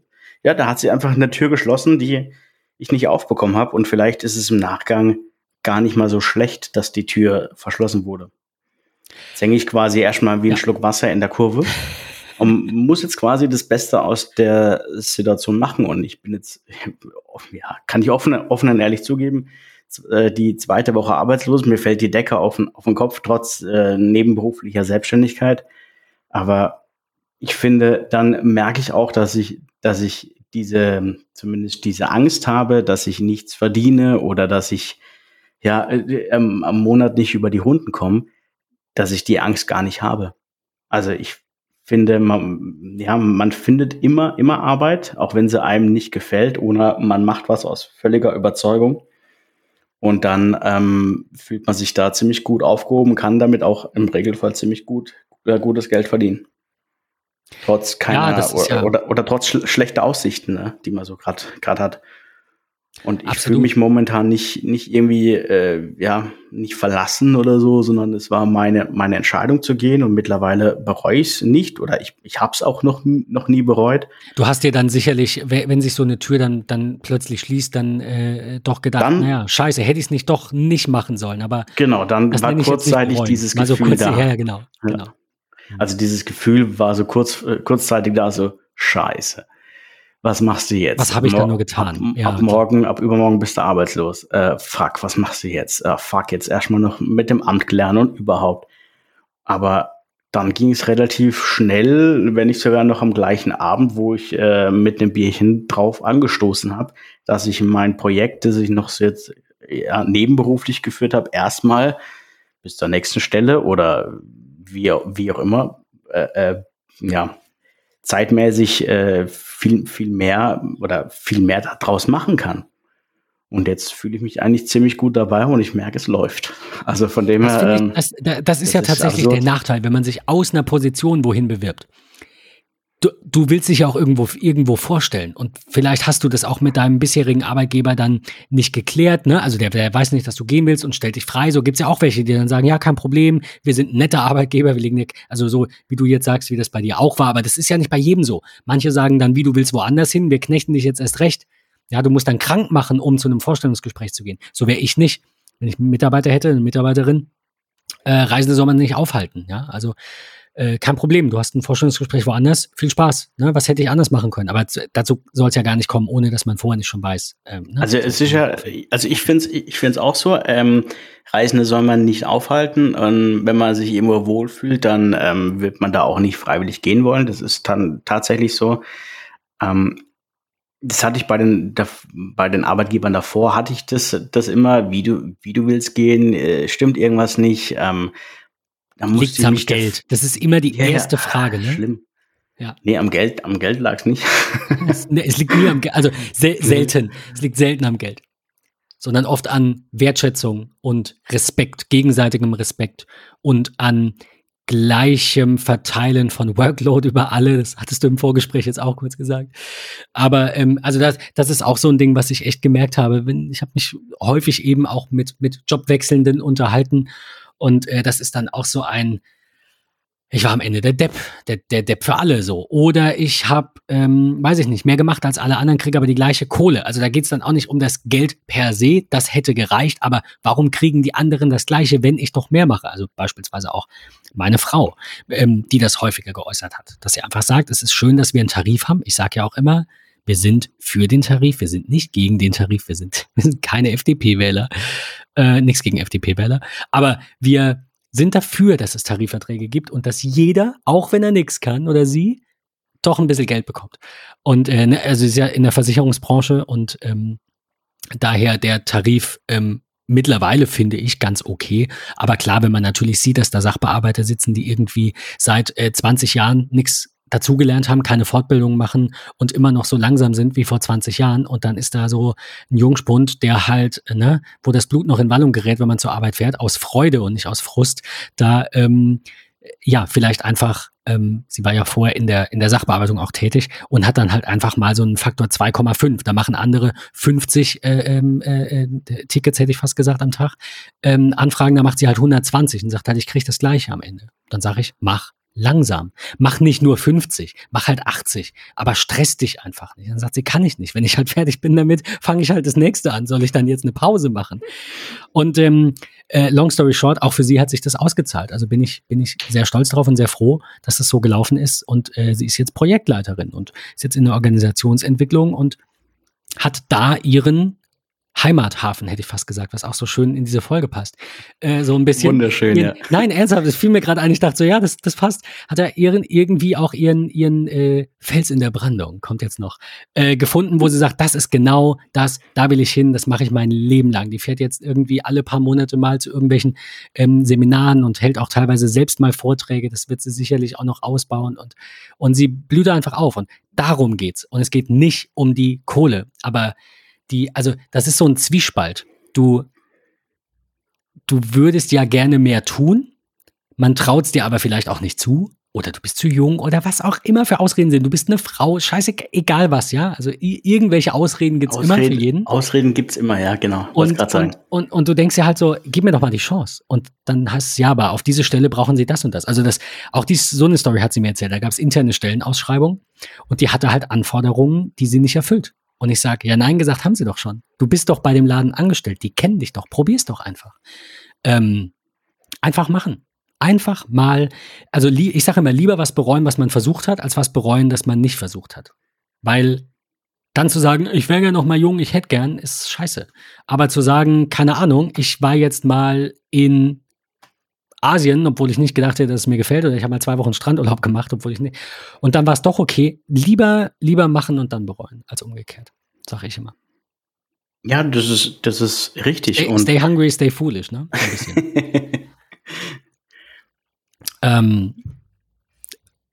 Zurück zur Selbstständigkeit. Ich würde gerade noch einmal ganz kurz noch zum Thema Wahlen einhaken. Ich werde jetzt zwar nicht verkünden, welche Partei ich wähle oder gewählt habe in der Briefwahl. Nee, ich werde auch keine Tendenz äußern, sondern ich würde einfach nur gerne was loswerden. Und zwar, bitte geht wählen. Wir haben es jetzt nicht mehr allzu lange bis zur Wahl, sondern setzt eure Stimme ein für die Partei, die ihr glaubt, ja, oder glaubt wählen zu wollen, oder benutzt so den Wahlomat oder deine Wahl oder dein Wahl heißt das Ding, glaube ich. Ich glaube, dein Wahl, genau. Dein Wahl, genau. Das unterscheidet ja so ein bisschen die Parteien und findet quasi raus, welche Partei zu dir passt. Der Wahlomat setzt ja auf die Wahlversprechen der Parteien, und deinwahl.de ist es, glaube ich, die stellen Fragen oder Aussagen in den Raum, die die Parteien bereits getroffen haben. Also da werden quasi verschiedene Fragen gestellt, dessen Antworten ihr quasi geben müsst, ob ihr dafür oder dagegen seid, dass diese Aussage quasi in den Raum gestellt wird. Und dann kommt am Schluss eine Partei raus, die eure Meinung am ehesten vertritt. Jetzt müsst ihr nicht unbedingt diese Wahl dann noch ankreuzen, sondern beschäftigt euch bitte mit dem Thema Wahlen. Wollte ich gerade nur noch kurz... Nein, das ist super. Ich will da nur einhaken, weil ich habe das vorhin so ein bisschen angestoßen, auch im Hinblick auf genau diese Fragestellung. Irgendwann nicht nur zu erkennen, dass man vieles gar nicht in der Hand hat, sondern dass es einfach diese 100% nicht gibt. Also es gibt nicht die perfekte Partei. Es gibt nicht das perfekte System. Es hat jeder eine andere Sicht. Ich unterhalte mich mit vielen verschiedenen Menschen aus verschiedenen Schichten. Ich finde das Wort selber schlecht, aber mir fehlt gerade ein passenderes. Mit ganz vielen verschiedenen Blickwinkeln. Die wählen alle was Unterschiedliches. Die meisten sind da auch eher nicht ganz so offen. Also ich verstehe dich, so ist es nicht. Aber manchmal spricht man auch offen drüber, und es sind ganz unterschiedliche Ansichten. Und das macht Demokratie aus. Also wenn ihr der Meinung seid, ich wähle jetzt aber nicht, keine Ahnung, die Partei X, ich will jetzt auch nichts sagen, weil die haben Y. Und das finde ich doof. Dann müsst ihr vielleicht trotzdem über euren Schatten springen und sagen, naja gut, es ist halt nicht alles Gold, was glänzt. Also ich kann dem Parteiprogramm der großen 5 Parteien schon bei allen ein bisschen was abgewinnen, bei manchen mehr, bei manchen weniger, aber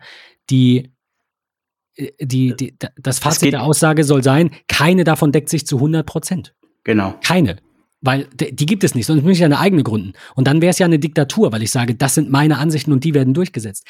Demokratie besteht aus Kompromissen und aus, wenn man es so will, auch aus Verzicht. Ich sage, das muss ich, aber das brauche ich unbedingt. Denk doch mal drüber nach, ob das sein muss. Musst du unbedingt diese Partei jetzt nicht wählen, aus Protest nicht an dieser Wahl teilnehmen, weil bei jeder dieser Parteien irgendwo ein Haken dran ist?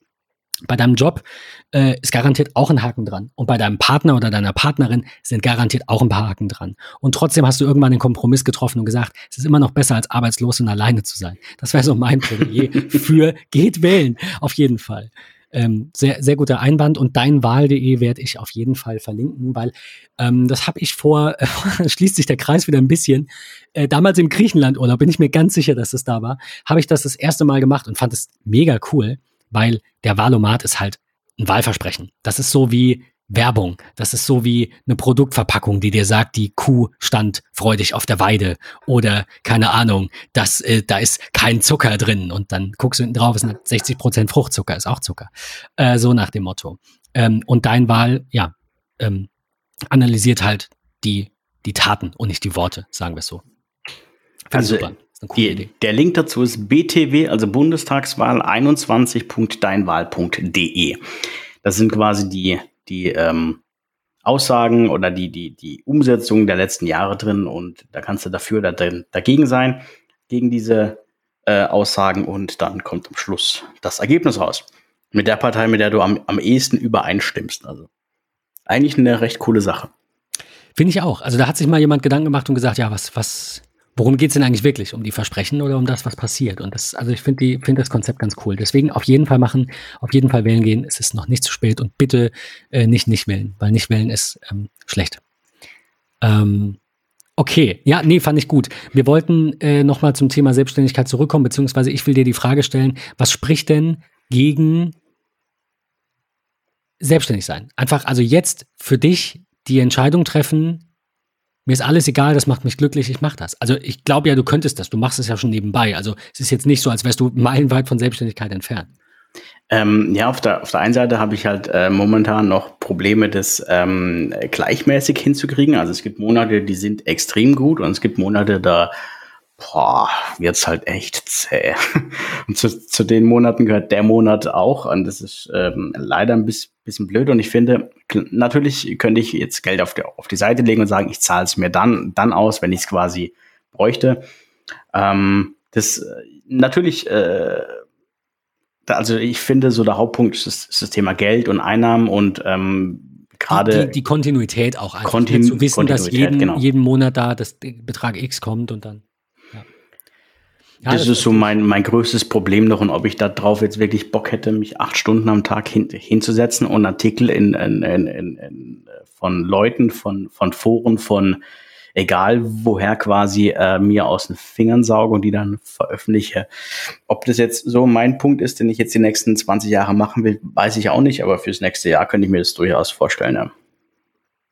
Also es gibt jetzt, im Endeffekt ist jetzt gerade nur so, ich werde jetzt Ende nächsten Monats dann noch heiraten, und da steht auch noch viel auf dem Plan, und das wird jetzt so stattfinden, wenn Corona möchte, und da geht jetzt auch noch unheimlich viel Zeit drauf, also Geld nicht, sondern Zeit erstmal, und dann natürlich auch noch Geld, aber das Problem ist, ob ich das tatsächlich machen möchte. Die Frage kann ich mir noch nicht beantworten, ob ich das auf selbstständiger Basis machen möchte oder das nur so nebenbei laufen lassen möchte. Verstehe ich. Dann wäre meine Frage, wonach suchst du denn gerade konkret? Also ich meine, vielleicht ist das hier gerade die Tür und irgendwer ruft an. Ich rechne absolut gar nicht damit, aber ich habe schon die schlimmsten Sachen, die wildesten Sachen erlebt. In welche Richtung hast du dich jetzt beworben? Ich nehme an, Versicherungen, das Kapitel hast du ja hinter dir gelassen. Das Kapitel ist, das Buch ist geschlossen. Die suchen ja immer, ne? Also das ist... Also wer mal im Außendienst von einer Versicherung gearbeitet hat, weiß, dass es da gute Leute gibt und schlechte Leute gibt, und wenn man gutes Geld verdient, müssen die einen die Leute dazu überzeugen, das zu machen, und die anderen machen das aus reiner Überzeugung. Ich gehörte zu der Fraktion, ich stehe nicht zu 100% hinter dem Produkt, sagt es dem Kunden auch, und er macht es nicht und ich verdiene nichts. Ja, das immerhin ehrlich, du kannst in den Spiegel gucken, finde ich gut. Wäre mir auch wichtiger. Ich habe auch noch zu manchen Kunden auch heute noch Kontakt, obwohl ich seit 3 Jahren aus dem Unternehmen raus bin. Es ist schön, wenn man mit so Leuten drüber spricht, aber wirklich Geld verdient hab ich da nicht, und dementsprechend würde ich da auch nicht mehr hingehen wollen. Was ich jetzt machen oder was ich gelernt habe, ist eigentlich Verkäufer, mich selber zu verkaufen oder Sachen zu verkaufen, Sachen im guten Licht da zu stehen haben. Und was ich jetzt machen würde, kann ich dir tatsächlich so auch gar nicht sagen, weil ich nicht weiß, ob ich jetzt wieder in den Verkäuferjob zurück möchte, ob ich jetzt wirklich von 9 to 5 irgendwo in irgendeinem Laden stehen möchte und sagen möchte, hey, ja, ich verkaufe dir was, sondern ich würde mich tatsächlich dann eher von der Front zurückziehen und eher so ein bisschen in die Richtung Innendienst oder in die Richtung Büroorganisation, fällt mir gerade ein. Büroorganisation. Ja, also ernsthaft, ja klar, ja. Der Innendienst, ja. Also cool. So ein bisschen zurück, ein bisschen vielleicht ein paar Schulungen machen, Schulungen vorbereiten, sowas in der Form und die dann einmal halt zu präsentieren, aber nicht von 9 to 5 irgendwo, auch samstags bis 20 Uhr, da hätte ich auch keine Lust mehr drauf, das regelmäßig zu machen, tatsächlich. Also in die Richtung Innendienst, in die Richtung vielleicht noch Außendienst in einer anderen Branche, aber ich bin ja eigentlich im Smartphone-Sektor daheim, in der Technikwelt zu Hause. Ja, da bin ich momentan noch so ein bisschen offen, ob ich das überhaupt weiterführen möchte oder nicht. Und dann in die Richtung Social Media zu gehen, wobei ein abgeschlossenes Studium habe ich nicht, setzen ja viele Firmen voraus und ja, jetzt ist halt so eine, ich sage jetzt mal, Findungsphase, wie man das so schön sagt im Neudeutschen. Das steht immer in den Lebensläufen, wo die Menschen sich zu schade sind oder auf irgendein. Also ich weiß nicht, ob man das machen muss. Ich würde jemanden einladen, egal ob da steht arbeitslos, arbeitssuchend, Findungsphase, Selbstfindungstrip, ist mir egal. Du hast in dem Moment nicht gearbeitet und du hast hoffentlich dich um deine mentale und körperliche Gesundheit gekümmert in dem Zeitraum. Was Besseres kann es nicht geben. Aber das sieht offensichtlich niemand so, nur ich und oder also wenige. Und von daher schreibt man da immer so Euphemismen rein. Aber ich finde das vollkommen okay, wenn man sich auch mal das gönnt. Ich finde das immer schade. Also ich unterstelle jetzt mal, dass du nach so langer Tätigkeit natürlich jetzt Anspruch auf ALG 1 hast. Das ist eine Versicherung. Also ich finde das immer schade, wenn das so mit einem Stigma behaftet ist. Auch ALG 2, finde ich, muss man nicht stigmatisieren, aber bei ALG 1 ist die Unterscheidung ja nochmal, das ist eine Versicherungsleistung. Also nutz die aus, gönn dir das und find raus, was dich glücklich macht, weil also auch, was heißt langfristig? Wir leben ja nicht mehr in einer Welt, wo man jetzt sagt, ich muss einen Job für immer machen. Im Gegenteil, die Wahrscheinlichkeit ist groß, dass auch ich meinen Job nicht bis zur Rente machen werde. Nicht, also die Branche, ja, natürlich, aber nicht in der Form, wie ich ihn jetzt mache. Die ganzen Clouds, die auf dem Vormarsch sind, die ganzen KIs, die mir irgendwann auch den Job wegnehmen, das wird mich wahrscheinlich später treffen als viele andere, aber ich würde meine Hand nicht dafür ins Feuer legen, dass wir beide, ungefähr gleich alt, dass wir beide bis zur Rente meinen Job machen könnten. Also quasi Systemhaus, / IT-Beratungen vor Ort. Genau, also das fände ich auch noch ein sehr spannendes Themenfeld, weil das verändert sich mit der Zeit immer oder das verändert sich einfach mit der Zeit und ich finde, da gibt es viele Neuerungen so in den letzten Jahren, die auch in den nächsten Jahren stattfinden werden. Und das ist eigentlich auch so ein Themengebiet, was ich interessant finde. Ich finde halt vor allem, will ich sagen, du kannst in der IT-Branche halt bleiben und hast trotzdem alle paar Jahre was Neues. Also es wird nicht langweilig, weil sich die ganze IT-Welt so häufig ändert. Du musst halt nur der Typ sein, der sagt, oh, jetzt ist es aber 3 Jahre mal jetzt das Gleiche, jetzt ist mir langweilig. Jetzt will ich mal neue Aufgaben. Und der Typ bin ich halt. Und deswegen ist die Selbstständigkeit in Verbindung mit der Branche natürlich für mich wahrscheinlich genau das Richtige. Also zumindest fühlt sich so an. Heißt nicht, dass es für immer so ist. Heißt auch nicht, dass es nicht mal schlechte Phasen gab, in denen ich keinen Bock mehr hatte. Aber jetzt im Moment war das genau die richtige Entscheidung, das so zu machen. Ich finde, es gibt nichts Schlimmeres, wie wenn man 30 Jahre im gleichen Unternehmen arbeitet. Also nichts gegen das Thema, aber ich finde es persönliche Meinung einfach schlimm, wenn man sagt, ich habe in dem Betrieb gelernt, ich bleibe hier bis zur Rente und das war's. Weil man kennt dann die Arbeitswelt nicht. Wenn man sagt, ich gehe nie in Urlaub, ich will jeden Tag zu Hause verbringen. Zu Hause in seinen eigenen 4 Wänden. Ich habe in den letzten 5, 6, 8 Jahren hatte ich 5 Arbeitgeber. Also ich hatte 4 in einem Jahr. Und dann habe ich mich selbstständig gemacht und habe gesagt, nein, das ist es nicht. Ich kann es nicht, ja. Aber dann haben sich bei dir Türen geschlossen und haben sich andere Türen geöffnet und du hast gemerkt, das ist deine Tür, durch die du gerne gehen möchtest. Das wäre jetzt eine Story für eine eigene Folge.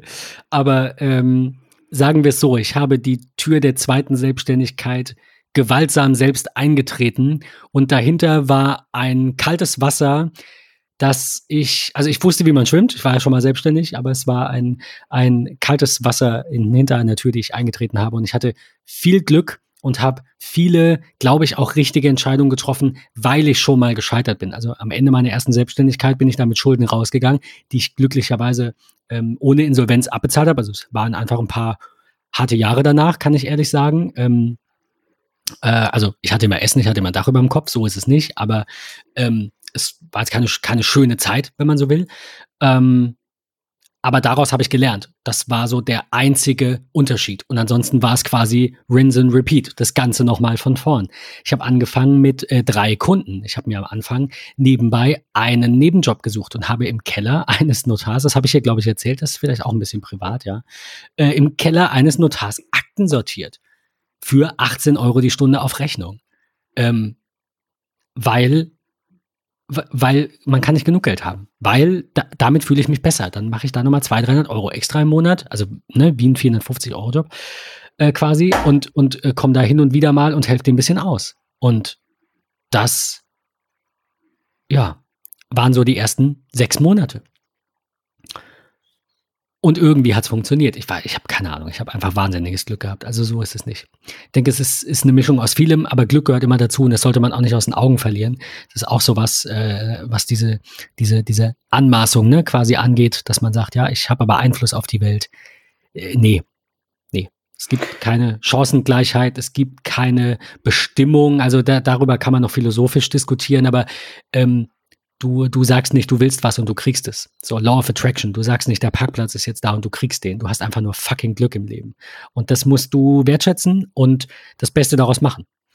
Von daher, das ist so immer mein Gedanke. Ich finde halt, man kann verschiedene Wege im Leben gehen und trotzdem führt es einen auf so einen individuellen Weg, der einem ja zugetragen wird oder der halt einem gefallen könnte oder manche sagen, Gott würde einem diesen Weg zeigen, wenn zur Not auch mit Gewalt. Also jeder hat da so seine eigene, so seine eigenen Worte oder so seine eigene Interpretation. Das war das Wort, das gefehlt hat. Ja, also ich glaube, dass, wie gesagt, dass man sich selbst auch viel zu viel Wert beimisst und ne, so. Selbstwirksamkeit ist immer so ein Thema, ne? Und Achtsamkeit und überhaupt, das ist alles gut und schön, aber wir sind alle nur Zahnräder im großen Ganzen. Das soll jetzt gar nicht zu philosophisch klingen und zu philosophisch werden, aber wenn man, wie gesagt, man sollte eher bereuen, was man getan hat. Und wenn sich Türen auftun, sollte man es riskieren. Und ich höre von viel zu vielen Menschen in viel zu vielen Situationen, aber ich habe Angst. Aber ich kann das nicht. Ich will das nicht. Ich kann das nicht. Ja. Ist ganz schlimm. Also ich meine, wer mir jetzt ein bisschen folgt, weiß, dass wir uns jetzt seit ungefähr einem Jahr vegan ernähren und alle Leute, mit denen ich rede, sagen, ich könnte das nicht. Und ich sage, erstens, das stimmt nicht. Und dann gucken die mal und sagen, das kannst du gar nicht. Ich sage, Moment, du könntest das. Du willst es nicht, ist vollkommen okay. Aber natürlich könntest du das. Wieso traust du dir so wenig zu? Und dann lachen immer alle. Dann sagen wir, das ist eigentlich gar nicht lustig. Ich kann das nicht. Ist so ein Glaubenssatz, wenn du darauf geprägt bist, dann zieht er sich so dein Leben durch und du denkst immer, ich bring's eh zu nichts. Und ich hatte glücklicherweise immer sehr viel, manche sagen Selbstbewusstsein, andere sagen Arroganz, und habe immer gedacht, ich kann alles. Das hat auch seine Tücken und das macht's auch schwer. Aber ich hatte wirklich das Glück, nicht zu denken, dass ich nichts wert bin und nichts kann. Und das ist ein ganz großes Problem. Und wer darin gefangen ist, der muss das natürlich erstmal angehen und diesen Glaubenssatz, wie man ja sagt, dann eben auch aufbrechen, weil wir können nicht alles. Ich finde auch dieses, du kannst in deinem Leben alles erreichen, was du willst. Nein, das ist Schwachsinn. Du kannst nicht alles erreichen, was du willst. Du kannst alles erreichen, was du dir als Ziel setzt und darauf hinarbeitest und ganz viel Glück hast und es im Rahmen deiner Möglichkeiten liegt. Ich könnte jetzt nicht Astronaut werden. Ich könnte nicht mehr U18-Nationalspieler werden. Also ich kann nicht alles werden, was ich will. Weil wenn ich jetzt U18-Nationalspieler sein will, habe ich ein Problem. Nämlich 15 Jahre. Du weißt, was ich meine, ja. Aber man kann viel mehr erreichen, als man glaubt. Nur halt nicht unbegrenzt. So, das ist so ein bisschen auch da wieder so nicht richtig und nicht falsch und die Wahrheit liegt irgendwo in der Mitte. Und ich finde, das ist immer so ein ganz schönes Bild, dass man sich vor Augen hält, dass es einfach immer 2 Seiten der Medaille gibt und man versuchen muss, aus den sich öffnenden Türen das Beste draus zu machen. Von daher, keine Ahnung, würde ich, glaube ich, dir jetzt zum Ende nur noch wünschen können und wollen, dass du jede Tür nutzt, die sich bietet. Ganz egal, was es ist, weil du scheinst dir nicht, du bist nicht festgelegt. Ich will nicht sagen, du scheinst dir nicht sicher zu sein. Das ist, nö, also ich gehört auch dazu, aber du bist nicht festgelegt und das ist was Gutes. Ich finde das eine sehr gute Eigenschaft. Also ich finde auch, wenn man sich festlegt und sagt, ich bin jetzt Feuerwehrmann, ich will nur noch Feuerwehrmann bleiben, dann ist es auch was anderes. Aber gerade in der heutigen Zeit, die so extrem schnelllebig ist, da ist schon schwer, ja. Kommt man auch als Verkäufer über die Runden. Ja, so ist es nicht. Wenn man sagt, man spezialisiert sich als Verkäufer auf teure Autos und natürlich verdient man da mehr. Natürlich, aber es ist nicht meins. Es ist auch vieles, ja, jeder muss so seinen Weg finden und ich habe ihn noch nicht gefunden, was mich jetzt zu 100% erfüllt. Ne? Vielleicht kann es auch sein, ich bin jetzt dann noch in 2-3 Monaten, weiß ich, dass ich Feuerwehrmann werden möchte oder dass ich Airbus-Pilot werden will oder irgendwie sowas. Ja, klar. Das, also ich glaube, zu dem, was du auch gerade eben gesagt hast, vieles ist eine Einstellungssache oder Mindset. Das klingt jetzt total abgedroschen, aber es ist so, ja, genau. Es ist viel Mindset, viel Einstellung. Man kann morgens aufstehen und sagen, hey, heute habe ich richtig Bock, das und das zu machen. Und dann kann man auch sagen, hey, ich habe heute richtig Bock zu arbeiten. Man kann aber auch sagen, nö, ich möchte nicht. Und das, wenn man schon mit so einer Einstellung aufsteht und daran nichts ändert, dann wird das richtig scheiße. Und vieles ist Kopfsache, vieles ist Einstellungssache und wenn man sich auf Sachen freut, dann arbeitet man auch gerne länger, bleibt gerne länger im Büro oder macht irgendwas anders öfter und länger oder wer so oft ins Fitnessstudio geht. Vieles ist Einstellungssache und Kopfsache. Ja, und irgendwann merkt man so, das ist es. Und ich finde, also das zum Beispiel ist jetzt ja auch so ein bisschen was keine Ahnung, Privateres oder was Ehrlicheres von dir, was ich ganz schön finde, weil ich glaube, viele tun sich schwer damit, einfach zu sagen, ich weiß gar nicht, was ich will. Aber das ist ja überhaupt nichts Schlimmes. Ich wusste das lange Zeit auch nicht, wusste es irgendwas in IT, aber in welcher Form, ich habe alles Mögliche probiert. Ich wollte vor 18 Jahren, so, ne, mitten in der Pubertät, dachte ich, werde Programmierer und jetzt bin ich froh, dass ich mit Menschen zu tun habe und wenn ich es mir raussuchen könnte, wenn ich wirklich, ich hätte Geld, ich müsste nie mehr arbeiten, würde ich trotzdem diesen Job machen. Nur weniger. Also ungefähr das, was Stefan gesagt hat in der Folge. Ich glaube, ich habe es da anders gesagt und habe gesagt, naja, wenn Geld dann am Ende egal ist, dann machst du den Job ja auch nicht mehr oder so. Und dann sagte er, ja, nee, doch, aber halt anders oder weniger. Ja, ich glaube, wenn ich mega Fame wäre und hätte Geld ohne Ende, dann würde ich halt vielleicht Promis beraten und mich da irgendwie reinkaufen in die Welt der High Society, I don't know. Und würde das Gleiche machen, weil dafür brenne ich einfach und da habe ich Bock drauf. Und wenn man das nicht gefunden hat, dann findet man es irgendwann. Und wenn man es gar nicht findet, ist es auch nicht schlimm. Also du hast ja was. Du hast zumindest also die Reisen oder die Kreuzfahrt. Vielleicht kann man nicht mit allem, was einen ausfüllt, Geld verdienen. Aber das ist dann wieder ein Kapitel für eine andere Folge, weil da habe ich kein Patentrezept. Aber man kann mit den meisten Dingen kann man Geld verdienen. Man muss dann vielleicht, wenn man Jobs machen möchte, die weniger gut bezahlt sind beispielsweise, muss man halt einfach damit leben. Das klingt jetzt so super abgedroschen, aber ich glaube, du weißt, was ich meine. Also wenn Pflege, ja, scheiße bezahlt, ich will auch, dass sich das ändert, aber wenn mir Pflege Spaß macht, muss ich Pflege machen. Auch für 3 brutto. Ja, nicht für 1400 brutto. Nee, der Mindestlohn muss höher werden. Und das sind ganz andere Themen, die wir noch lange politisch diskutieren könnten.